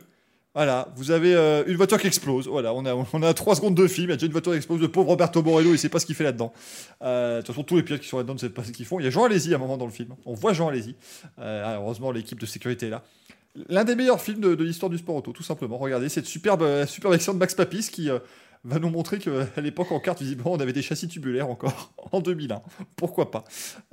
Surtout, on avait, on avait des, roquettes littéralement. Parce que, on a vu Max Papis faire un truc comme ça une fois à Road America, euh, décoller sur une voiture, mais il est pas, il, est décollé juste sur la voiture, pas, euh, pas comme pas comme une fusée, quoi. On vous le disait, hein, les courses sur ovale, moi je suis désolé, euh, voilà, moi quand je vois des voitures comme ça, de 900 chevaux, sur des ovales avec des rails de sécurité à côté, moi c'est pas possible. Et le, le pauvre, le, le pauvre là qui, qui est en train de se dire, mon Dieu, que cet accident est extrêmement long, parce que ce qu'il faut bien, c'est que la voiture vole au ralenti, mais les voitures en dessous passent à fond. C'est un concept quand même, hein, c'est- très bien joué. Et puis là, quel dommage, il va se faire percuter, ça me, ça me fend toujours le cœur quand je le vois malheureusement. Et puis voilà, quelle idée de faire des ovales à côté de, de, de lacs. Franchement, quelle idée. C'est c'est- Pourquoi vous c'est faites pour ça ça qu'aujourd'hui, tu as du mal à regarder les, les courses sur Mais ovale. oui, en fait. mais- Oui, c'est ça, il est Les traumatisé. images pareilles, ça choque. Hein. Moi, je vois, je vois un mec, euh, quand, quand, quand Bourdet a pris son coup de raquette à Indianapolis en 2017, j'ai repensé à cet accident. Je me suis dit, bah, c'est pas possible. Quoi. Regardez, la, la roue qui, Michael- heureusement, ne va pas percuter les, les spectateurs, mais cette voiture détruite. euh, Oriol Servia aussi, qui ne sait plus quoi faire. Euh, cet accident ne servait à rien. Il y a quand même un crash, on ne sait pas ce qu'il apporte dans l'histoire, mais il est là. C'est- il y a ça. Et puis, moi, si je tu vas pas sur les autoroutes, c'est à cause de Fast and Furious, c'est ça C'est ça, moi je peux plus Ouais. une autoroute maintenant. Une, une boîte de vitesse à 14 rapports, je peux plus. Regardez, la, la Formule 1 à Montréal, je suis très content qu'il n'y aille pas. Parce que j'ai pas envie de voir une voiture finir dans le fleuve comme ça, vous voyez. c'est c'est- Moi, ça me, ça, ça, ça me fait peur maintenant la Formule 1 à Montréal. C'est. Elles font 35 kilos les voitures dans leur film ou ça marche comment? J'avais oublié que ça décollait à ce point-là. ben, c'est- non, mais dé- déjà, elles sont toutes faites par ordinateur. Et regardez le pauvre Cristiano Zamata Ouais, qui va se casser 8 vertèbres dans le dos en atterrissant ici. Ah là là, les quel cascades. enfer, Rémi. Julien en sueur, quoi. Quel enfer C'est c'est vraiment. Mais là, Rémi Julien, il n'a pas été consultant hein, sur, que- le, sur le film, ça que je peux vous le dire. Euh, Le crash euh, de Jour de tonnerre est bien plus, euh, bien mieux fait. euh, Ah bah oui. Ah bah oui. et, surtout qu'ils avaient consulté des pros ouais, dans, dans, et- dans et de les- et les Dans voitures- Driven aussi. Et, et les voitures ont participé au Daytona 500. Euh. Mais dans Driven aussi, ils ont construit. Je rappelle qu'à la base, Driven, ça devait être un film sur la Formule 1. hein. Ouais. Ils ont quand même Oui, on vendu se ça en rappelle de. Stallone qui était à Monaco. Ah, il était là, il dit Ah, la regarde meilleure le décision Formula de Castor. 1, it's great. Et puis euh, Bernie Custo, je crois qu'il a dû voir les rushs, il s'est dit Mais jamais, casse-toi, ferme Casse aux États-Unis. va aux États-Unis. Euh, donc voilà, c'était vraiment. Mais. Quel enfer, quel enfer ce film. Mais regardez-le, si vraiment, vous l'avez jamais vu, les amis, regardez-le au moins une fois, vous allez être mort de rire. Le truc, c'est que là, en fait, ce qu'on vous dit pas, enfin, ce qu'on ne montre pas dans cette vidéo, c'est que les dialogues sont catastrophiques, le scénario est inexistant, euh, les enjeux sont ridicules. C'est vraiment Il y a rien qui va. Ça, je peux pas te dire, non, non. Je peux pas te dire que les, dialogues, tout ça, le scénario, non, non. Il y a quand même euh, l'histoire de la, la passation, évidemment, la transmission Et entre Joe sûr. Tonto et Jimmy Bly, bien évidemment. Il y a Beau Brandenburg qui perd le titre pour un millième de Mm. museau. C'est extraordinaire. Le, le Chip Ganassi Racing a fait un super tweet d'ailleurs. Le jour de la sortie du film, ils ont dit On se rappelle d'il y a 20 ans ce titre perdu de justesse de Beau Brandenburg face à. Jimmy Bly. Quelle tristesse. Euh, non, vraiment, c'est voilà. Et puis à un moment donné, euh, il y, a, il y, a, il y a Joe Tonto dit le bourdon, euh, bien évidemment, dans, dans ce film. Ah, Si vous voulez voir quel quelqu'un euh, choper des pièces de monnaie avec sa roue arrière, vraiment, venez, euh, venez regarder Driven. Une Tu le mets devant, devant Le Mans ou pas, ce film? Largement. Moi, mon Ah. top 3, c'est Michel Vaillant, Driven, et, euh, et le film avec Jackie Chan où il fait de la course auto, je sais plus comment ça s'appelait, mais il y a vraiment un film avec Jackie Chan Ah qui oui. fait de la course auto, je vous promets. Euh, c'est une merveille absolue. Non, en Ah, tout c'est cas, Michel euh, Vaillant s'est taché aussi. on, on voulait un petit peu parler de, de Driven, qui était quand même une sacrée, un sacré nanar. hein. Véritablement, le, le terme était, euh, était parfait. On va passer au courrier des viewers, si vous voulez bien, les amis. Il est déjà 23h, c'est une bonne, une bonne heure pour ouvrir des lettres. Oh, quelle d'air. Fais-toi plaisir. Et oui, quel masse d'armes, mon cher Christophe Malbranc. Donc, et bien maintenant, on va passer au courrier des viewers. Euh, le... Non, c'est les news, donc c'est le courrier des viewers. Oh merde, quel enfer Qu'est-ce que, qu'est-ce que j'ai fait avec mon menu, moi Voilà, vous avez le menu en plein écran, démerdez-vous avec ça. Ah, une résolution, euh, vraiment Qu'est-ce qui se passe? Mon... Mais qu'est-ce que c'est que ce truc? C'est de pire en pire à chaque fois que je touche quelque chose. Est-ce qu'on pourrait avoir Jean-Jacques Amsalem, s'il vous plaît? Non, non, mais là, là, là, je, vais, je vais demander à Jean Morisson qu'il fasse quelque chose, c'est plus possible. Voilà, le courrier des viewers, mesdames et messieurs. Euh, du coup, vous avez encore été nombreux, évidemment, à poser vos, vos questions. On va débuter avec la question de Sprout Brussels, euh, chaud de Bruxelles en anglais, du coup. Qui de Pérez ou Bottas va faire le perdre le titre euh, équipe à son écurie? Je penche pour Bottas. Pourquoi est-ce que vous trois vous penchez pour Bottas également? Bah parce qu'il est pas au niveau. Non, en vrai, je pense aussi que. En fait, j'arrive pas à savoir à quel point Hamilton va garder son niveau toute la saison et va pouvoir devancer Verstappen. Mais si les deux restent dans, un, dans, des, dans des points très proches, j'ai peur effectivement que ce soit Bottas qui fasse, qui fasse craquer, euh, qui craque et qui fasse perdre Mercedes. Ce serait fou que, que le premier titre Ouais, depuis ouais, 2014 c'est ça, hein. euh, pas Mercedes. Et pour, euh, rien, que pour, sur, rien que sur le papier, comme on le dit tout le temps, rien que pour Pérez, pour sa gestion de course, euh, il va s'habituer au fur et à mesure à, à cette Red Bull. Et rien que pour sa gestion de course, et euh, après, c'est sûr que ça, ça changera un petit peu, on aura un petit renouveau. Rien que pour sa gestion de course, etc., euh, c'est- je veux que Pérez domine Bottas. Et au Portugal, on a quand même vu euh, Red Bull qui a réussi à appliquer une stratégie qu'ils n'avaient jamais réussi à faire avec euh, Gasly et, et, et comment il s'appelle? Albon. le Albon. Voilà, donc ils ont envoyé le pilote numéro 2 faire longs relais parce que Perez peut le faire. Et je pense qu'à mon avis, un petit message que Red Bull a envoyé à Mercedes, euh, il faudrait que Mercedes retienne un petit peu le message parce que ça va être intéressant, je pense. Je pense aussi. euh, Perez va monter en puissance de toute façon. Honnêtement, c'est vrai que quand t'avais Albon et Gasly qui étaient derrière, derrière une Toro Rosso, une McLaren et une, une Renault, ça devenait compliqué d'aller les envoyer au casse-pipe pour, euh, pour aller euh, gêner Mercedes, bien évidemment. Euh, Virgile euh, Hills44 qui nous demande la question qu'on se pose depuis maintenant 6 Racing Café à peu près. Oh si, la saison de trop Euh, bon, Axel, dis-nous pourquoi tu espères pas que ce soit la saison de trop de, de Valentino Rossi? Parce que c'est Rossi, c'est tout. non, on l'a déjà dit plusieurs fois. euh, Rossi, c'est c'est la légende du MotoGP. Euh, il est bankable à mort. Tu le mets dans n'importe quelle écurie, il va vendre. Euh, le seul truc, c'est que bah, c'est, on peut se dire maintenant, même moi je me pose la question que c'est peut-être la saison de trop pour plusieurs raisons. C'est que c'est sa pire saison depuis qu'il est là. Euh, ce qu'on a déjà dit sur un, un- un Racing Café précédent, les autres pilotes ont haussé leur niveau, quelque chose de, de fou. Les motos se développent de plus en plus. On va plus chercher de l'appui sur des motos avec de l'aéro, alors qu'avant on pilotait plus en glisse, comme on peut le voir en, Moto 2. Euh, Rossi, ça fait quand même euh, plus de 20 ans qu'il est là. Il a connu euh, toutes les, modifications des motos GP. Il a toujours réussi à s'habituer. Peut-être que ces modifications-là de cette année et un petit peu de l'an dernier ne sont plus au goût de son pilotage. Euh, c'est plus sa façon de piloter. Maintenant, les mecs, ils couchent les bécanes à fond, ils posent les épaules. Rossi, il ça n'a jamais forcément été son, pilotage. Donc peut-être que les motos lui correspondent un peu moins. Et ensuite, là, on peut se poser aussi la question sur la saison de trop, c'est sur son futur team qui est en train de se créer, qui est en train de toquer euh, à la porte du MotoGP, parce que euh, le MotoGP se posait déjà la question de faire venir une écurie en plus. Il y avait Suzuki qui était très intéressé pour faire une écurie satellite. Là, là, cette semaine, il y a eu un, un contrat qui a été signé avec la VR46 et un, une, euh, une entreprise saoudienne, c'est Aramco. Aramco. Ah oui, euh, Aramco, on voilà. s'est fait sponsor. Je te garantis que je suis euh, Donc voilà, Ar- Aramco qui signe avec Rossi pour son écurie, ça parle énormément de, de reprendre euh, Avincia du côté de, de Rossi, donc piloter des Ducati, euh, parce que bah il y a déjà euh, Marini dedans avec une belle moto VR46, Bastiani qui parle de plus en plus de ne pas savoir ce qu'il va devenir, savoir s'il va être mis à la porte ou pas si Rossi récupère cette écurie, mais je pense que euh, c'est peut-être sa, sa dernière année. Euh, il est en train de créer sa, son, son écurie, il est en train de, de, de, de préparer sa reconversion. Il a, il a énormément de pilotes en MotoGP, il y a les autres qui arrivent derrière. Je pense que c'est c'est peut-être sa dernière saison, mais c'est vraiment dommage de finir comme ça. S'il fait une saison comme il l'a commencé, ça serait catastrophique et vraiment très triste de finir sur cette note. Autant, fi- autant finir, par exemple, l'an dernier avec euh, encore du podium, etc. J'espère qu'il va pouvoir se remobiliser et refaire des, des excellentes courses. Par, je- par exemple, Assen, qui est un de ses circuits euh, favoris, euh, où, il, où il peut faire une, une, bonne course et pouvoir oublier euh, tous, ces, tous ces déboires de début de saison, parce que ça serait triste pour la dernière de Rossi.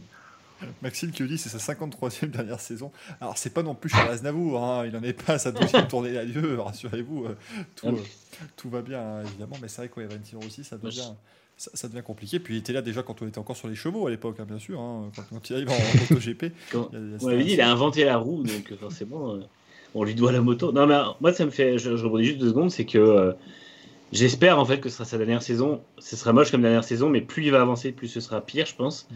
Et en fait, quand. euh, c'est une légende du MotoGP, vraiment. Enfin, moi, je trouve que c'est. Il, y a pas, il, il incarne la discipline, il l'incarne encore aujourd'hui. Mais quand on en est rendu à s'extasier devant une quatrième place en qualif, euh, il mérite mieux, en fait. Donc, bah, maintenant, il peut peut-être plus faire mieux. Et honnêtement, autant arrêter les, les dégâts maintenant, quoi. Limite- Ouais, mais après, tu prends F1, tu prends, tu prends Raikkonen. euh, là, il te sort une P4 en qualif. Il y a tout le monde qui sera complètement Ouais, mais- dingue. euh. Ouais, mais Raikkonen, si tu veux, on sait qu'il a une mauvaise voiture. C'est-à-dire que le problème, Mm. c'est que Rossi, son équipier, il fait des podiums. Il... Ouais, mais ils ont pas, après, bon, ils ont pas la même moto. euh, Mm. C'est bon, bon, bah, après, le pire, c'est ça, c'est que Morbidelli, Morbidelli, il a une moto inférieure. Et ouais, Parce qu'il a, il a une, il a une, normalement, si je dis pas de bêtises, il a une 2021, mais moins développée que les Mm. 2021 des trois autres pilotes. Euh, mais après, Morbidelli, c'est, c'est, il est champion du monde Moto 2, c'est un- il a un énorme talent. pilote, hein, oui, oui. Le, moi, le, le truc, c'est que voilà, ouais, c'est juste que Rossi, la- les motos actuelles ne lui correspondent plus. C'est, c'est plus son pilotage. Et moi, d'ailleurs, enfin, après, tu, tu rebondis sur Raikkonen. Moi, pour moi, Raikkonen aurait dû euh, arrêter les frais après la dernière saison chez Ferrari. Mais même si je suis content de le voir, honnêtement, je pense que c'est pareil. C'est pas, c'est pas une carrière. Et encore une fois, Raikkonen, c'est pas une légende de la F1. C'est un très bon pilote. Mais, euh, Oui, mais il a quand même, il a 12 quand même.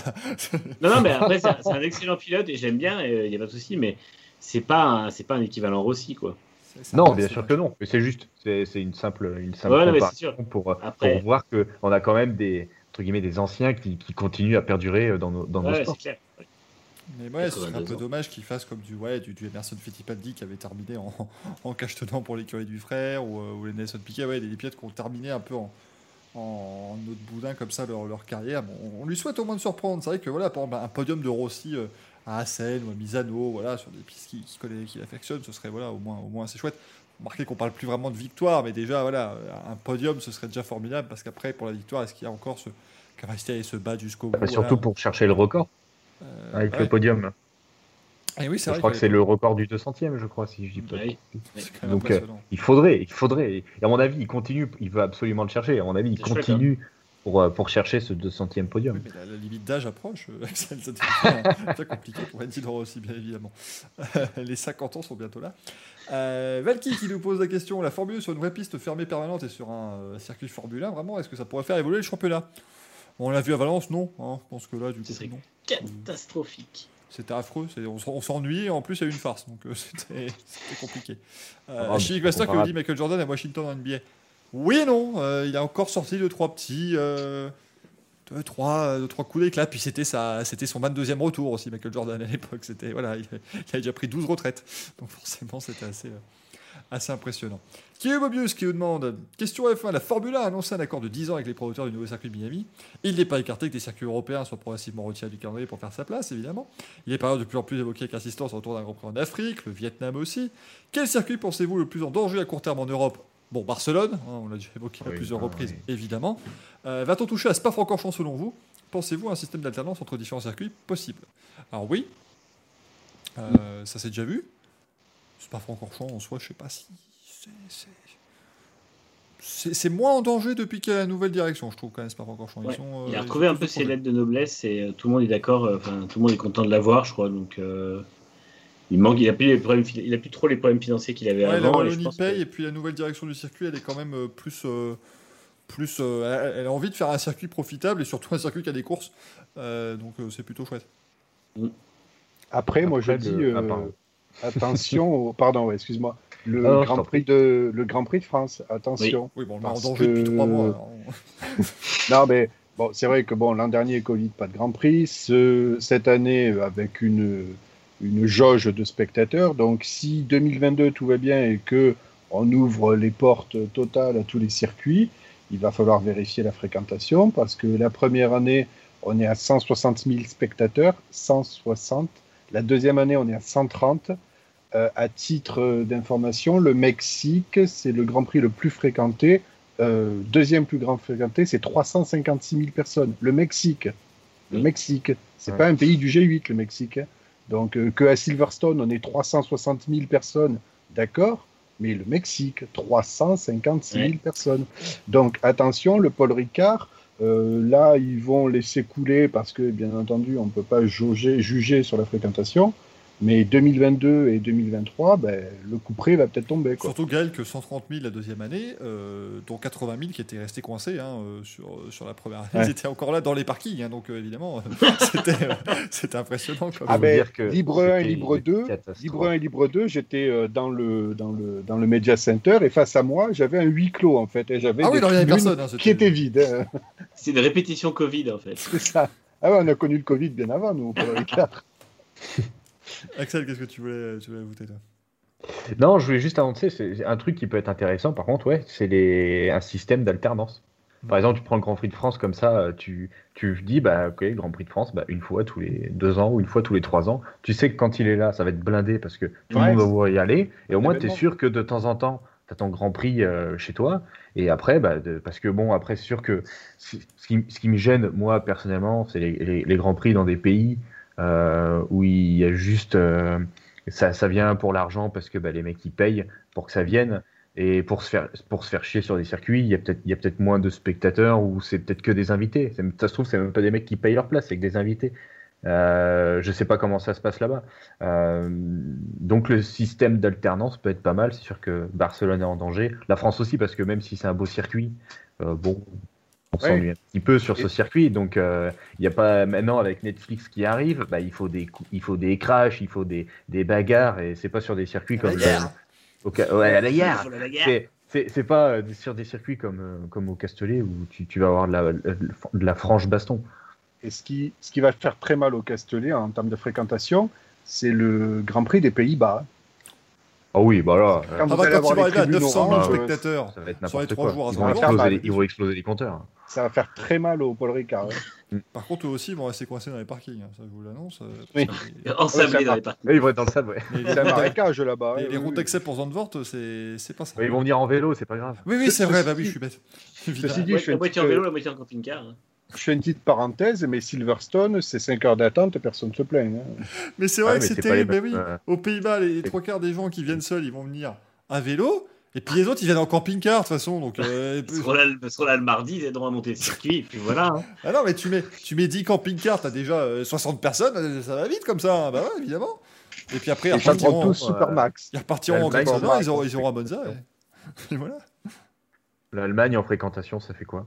Ça monte, ça descend. hein. C'est L'Allemagne, c'est très. Ouais, euh, Euh, ben, la- la- euh, ah, Hockenheim ou. euh, Ben oui, Hockenheim. bah, les deux. hein. Euh, Hockenheim, il masquait des tribunes hein, Ouais. avec Heineken. Ouais. donc, euh, Ouais, mais c'était bizarre. Et puis il n'y en a pas beaucoup des tribunes parce que tu as quand même la moitié du circuit qui. Enfin, pas la moitié, mais tu as une bonne partie où. il- Ouais, ouais, bah, il n'y y a, a plus que tribune. et la, la- la ligne de départ. Pareil, ça peut, ça peut éventuellement être un, un grand prix. euh, Mais je pense que ce- voilà, ce système d'alternance, ça peut être vraiment une très très bonne idée pour, pour continuer à avoir des circuits euh, chez nous.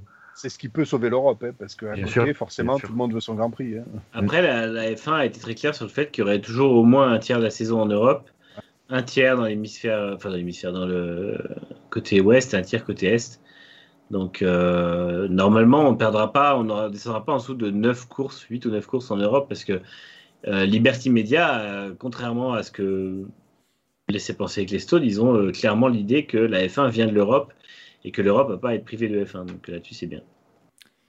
Bon, messieurs, est-ce que ça vous dirait un petit Pedro pour, euh, Ah, Continuez. si, si. Mais merci évidemment Si. les amis hein, pour toutes, euh, toutes vos questions. Euh, Vous pouvez déjà en envoyer pour l'émission de la semaine prochaine. hein. Évidemment, ne vous, euh, ne vous euh, privez pas. Et puis regardez, en plus notre ami Louis est arrivé dans le chat si c'est pas merveilleux cette affaire.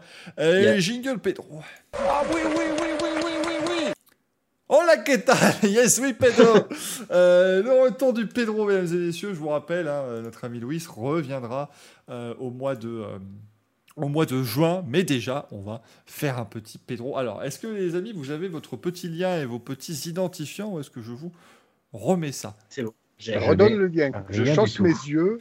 Je chausse mes yeux. Redonnez-moi le lien. le, le vieux a chaussé ses, ses yeux, on va regarder ce que ça donne. Euh, alors, attends, le lien, El Linko. Euh, Je suis connecté. Formidable. On en a déjà un qui est connecté. On vous rappelle, les amis, vous pourrez également jouer dans le chat, bien sûr. Et nos amis, eux, ne vont pas lire le chat, bien évidemment. Donc, ça, ça c'est le lien. Euh, Alors, si- attends, tu l'as envoyé. Tu l'as envoyé sur où Skype. Bon, on, a- on fait tout sur Skype maintenant, hein, cher ami. Et ça, c'est ton identifiant. On fait tout sur Skype. c'était- Cette émission a été tournée en 2007. Ouais. D'ailleurs, Hamilton, euh, le jeune loup, là, il est pas mal. Hein Clairement bien. Petit Ouais. Vettel aussi, il faut s'en méfier. Je sens qu'il va faire quelque chose. Euh, Axel, t'es connecté, toi, ou t'as besoin de tes identifiants? Non, j'ai pas les identifiants. Ah, eh ben, je te donne ça, voilà. Évidemment, hein, encore une fois, cette émission a été préparée en On est- 2007 également. On est préparé. Vous avez perdu la préparation. Voilà. Euh, hop, voici. Voilà, tu as tout ce qu'il faut, les amis. Donc, connectez-vous tranquillement Ah, à la petite, hein. euh, la petite interface. C'était en 2007, ce serait plutôt MSN que Skype. Oui, d'ailleurs, je vous ai envoyé des whiz. euh, Pour... Des c'est ça. C'est plus le Louise, c'est le whiz. Bien. Les 2002 dans le chat sont en TLS. Ah bah ça. Ah, Ça y est, ça commence déjà à lister les cahiers de Red Bull, machin. Ils connaissent les questions du Louis et du Pedro. hein. Ils ils commencent à connaître, hein, bien évidemment. Euh, 9 questions, comme la semaine dernière, bien évidemment. 4 points pour euh, ceux qui ont la bonne euh, réponse. Euh, si je fais présenter, j'ai le euh, Pedro qui est affiché. Est-ce que, messieurs, vous êtes prêts? Parfait. Est-ce qu'on peut cliquer sur participer?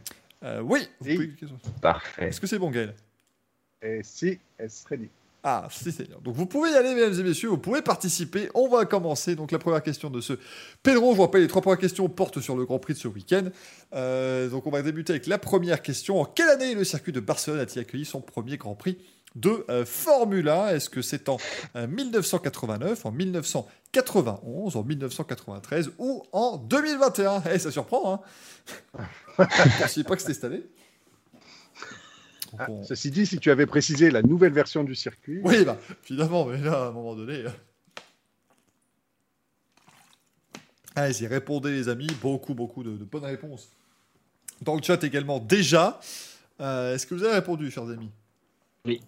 ils répondent où Et alors, attention.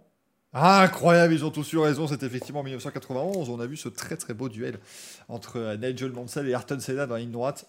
À peu près le seul moment fort des 14 premiers Grands Prix d'ailleurs d'Espagne à Barcelone. Euh, bon, ça fait trois bonnes réponses. On y va doucement, hein, les amis. On commence tranquillement. Euh, combien de mètres, deuxième question, combien de mètres y a-t-il de la pole position au premier freinage C'est toutes les informations des trois premières questions pouvaient être trouvées sur l'infographie faite par euh, notre ami au rupteur, hein, chers amis. Donc, est-ce que c'est 27 mètres Autant vous dire qu'il va falloir être réactif. 497, presque un demi-kilomètre, rendez-vous compte. 579, un peu plus d'un demi-kilomètre. Ou 1374, elle est vraiment longue cette ligne droite quand même. Ah merde, Axel avait faux, c'était Greg. Greg a participé, pardon, j'avais pas vu. Putain, il a participé. Ah, il est dessus, il est dessus, Greg? Je crois, ouais. J'avais même pas remarqué toutes mes excuses. Mais Il y a combien de Gaël qui participent? Euh, Beaucoup au trop. Il n'y a que des Gaël maintenant, ça devient. Alors, les amis, 27 497 579 ou 1374. Dans le chat, on a bien regardé la l'infographie. J'ai le Scrum qui s'est lancé, tout va bien. Alors, est-ce que vous avez répondu, les amis? Oui. Attention, FE5. Ah, et ben il y a eu. euh, non. Alors, comment Greg a pu se tromper? Il a fait l'infographie, bordel. C'était bien 579 mètres. Bravo Manu, bravo Gaël, euh, qui avait répondu correctement. Et là, vous voyez évidemment une photo d'un événement euh, pré-Covid. Euh, bien évidemment, chers amis. La troisième question. Quel est le numéro du virage qui a été modifié sur circuit de personne On en a parlé pendant 10 minutes tout à l'heure. Donc si vous plantez. Hein. Donc est-ce que c'est 10, 11, 12 ou 13 Ah, bon, Celle-là, elle, est- elle est- elle est cadeau. Elle est donnée, elle est facile. Vraiment, je... Est-ce qu'on a un châtiment si on se trompe? Ah, tu es exclu à vie du Racing Café. La bonne réponse. Violence. C'est Game of Thrones ici. Complètement. Alors, est-ce que c'est répondu, chers amis? Tout à fait. Bah oui, hein, évidemment, 17 Antenne Studio, ça c'est pour moi qui ai mis l'image, c'est la vie Louis. Euh, effectivement, virage 10, c'était facile. Alors maintenant, on va commencer des questions peut-être un peu plus compliquées. Vous le savez, depuis un peu plus d'une semaine, j'ai lancé euh, sur, mes, euh, sur mes réseaux sociaux et sur ma chaîne YouTube une série de vidéos qui s'appelle Mais que s'est-il passé? Où je vous raconte trois événements, trois faits marquants qui se sont passés à un tel jour dans l'histoire des sports mécaniques. Donc on va commencer avec trois questions du coup qui parlent de ça. On va voir un petit peu ce que ça va donner. La quatrième question de Louis, du coup. Quel pilote a remporté trois titres mondiaux avec l'écurie de Ken Tyrrell, que vous voyez là avec des pneus pour euh, sa voiture à roues Est-ce que c'est François Sever Est-ce que c'est Ronnie Peterson, Jackie Stewart ou Emerson Fittipaldi? Voilà. Donc maintenant, tout ce qu'on faut, eh ben, euh, je le prends personnellement parce que ça veut dire que vous n'avez pas regardé ma vidéo. Donc je suis très déçu. C'est dur pour un pilote quand même. Tu veux dire que j'ai été sévère, peut-être? Alors, est-ce que c'est bon, les amis? C'est tout à fait. Oh là là, ils ont tous trouvé Jackie Stewart, merveilleux. Merveilleux, les amis, vous avez euh, parfaitement trouvé. Euh, effectivement, Jackie Stewart, triple champion du monde. Alors, avec l'écurie de Ken Tyrrell, j'ai mis parce que la première année, en 69, c'est un titre pour euh, Matra International officiellement. hein. Euh, même si Ouais. c'était déjà euh, Tyrrell qui, qui gérait cette équipe. La cinquième question, je ne sais même plus ce que j'ai mis moi. Quelle écurie a connu deux gros accidents au Grand Prix d'Espagne 1969 sur le circuit de Montjuïc Euh, Est-ce que c'est Lotus, Ferrari, Tyrrell, comme on vient d'en parler, ou Arrows Bon courage, les amis. Bon courage. On dit tout le monde a faux. Non, non, justement, RS, euh, c'était, j'ai bien dit l'écurie de Ken Tyrrell, pas l'écurie Tyrrell. C'est pas pareil. Alors, est-ce que c'était les Lotus, les Ferrari, les Tyrrell ou les Arrows Vous remarquez que j'ai pris une photo où on n'arrive pas à déterminer la livrée de la voiture. C'est très malin. Euh, Bien évidemment. Bien vu. Et c'était Lotus. Bravo Manu, bravo Axel. Euh, Gaël et Greg, je le prends personnellement. Bien sûr. je suis extrêmement triste. Non, c'était pas Ferrari, c'était deux Lotus de, de Jürgen Rindt et, et Graham Hill qui ont perdu leurs ailerons arrière, enfin leurs, échafaudages qu'ils avaient euh, à l'époque. Euh, c'était assez, euh, l'aérodynamique était assez sommaire à l'époque. Et enfin, la dernière question de cette partie difficile. Sur quel circuit Sébastien Bourdais a-t-il remporté sa première course en kart en 2003 Je vous donne l'année, je suis quand même gentil. Est-ce que c'était au Lausitzring, à Brandzach, à Assen ou à, euh, au Texas Motor Speedway? Où il a fait le grand total d'à peu près euh, 50 tours. hein. Ce, ce week-end, c'était compliqué.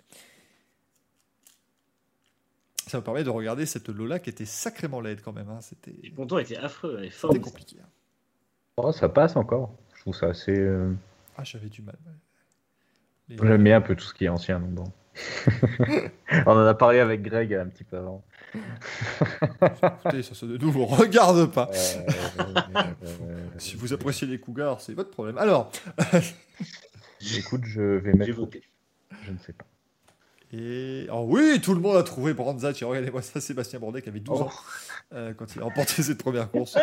Merveilleux. Bravo à lui. Euh, ouais, ouais, Greg, Manu, Graël, Axel. Gra, Graël, Gra, Graël, t'as eu raison. Et Axel, bravo. Quatre bonnes réponses. Alors, les trois dernières courses, euh, réponses, pardon, questions, pardon. Je vais y arriver. Euh, c'est voilà, c'est les statistiques, c'est un petit peu plus global. La première a été proposée par le Louis en personne. Mesdames et messieurs, ce week-end, euh, Max Verstappen fera sa combienième course pour Red Bull C'est à vous Oh euh, de répondre. Est-ce que ce sera sa centième, sa 107e, sa 123e ou sa 125e course pour l'écurie Red Bull C'est à vous euh, de répondre, bien évidemment. Je vais retrouver euh, la petite explication de l'ami Greg. Pour ne pas vous euh, raconter de sottises, bien sûr. C'est où déjà les messages rapides Twitter? Je suis un vieux, moi. Je suis un gros vieux. Voilà, alors. Est-ce que vous avez répondu, les amis?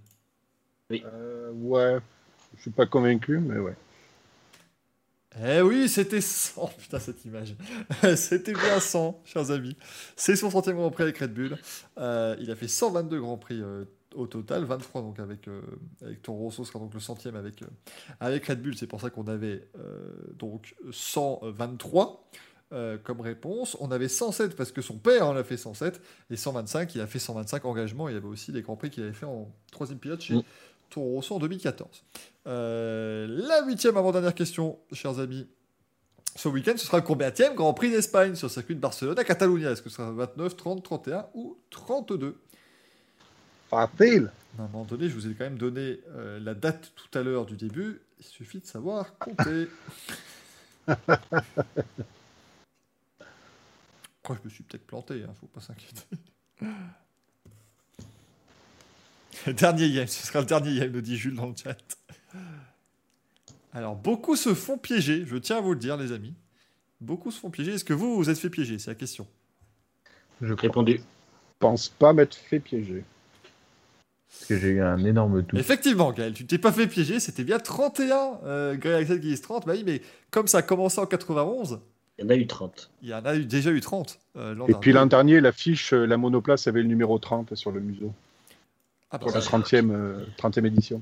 Oui, S'il y a euh, bien un truc auquel je suis hermétique, c'est les affiches des Grands Prix. oui, c'est ça, je, alors ça, je, fou, compliqué de les Ils avaient mis le numéro 30 sur une monoplace rouge. Donc cette année, c'est les 30 ans, mais l'an dernier, c'était la 30e édition. C'est ça, c'est les 30 ans, mais c'est voilà, c'est ça. C'est, c'est toujours Le mec, c'est le, le Rainman des affiches de F1.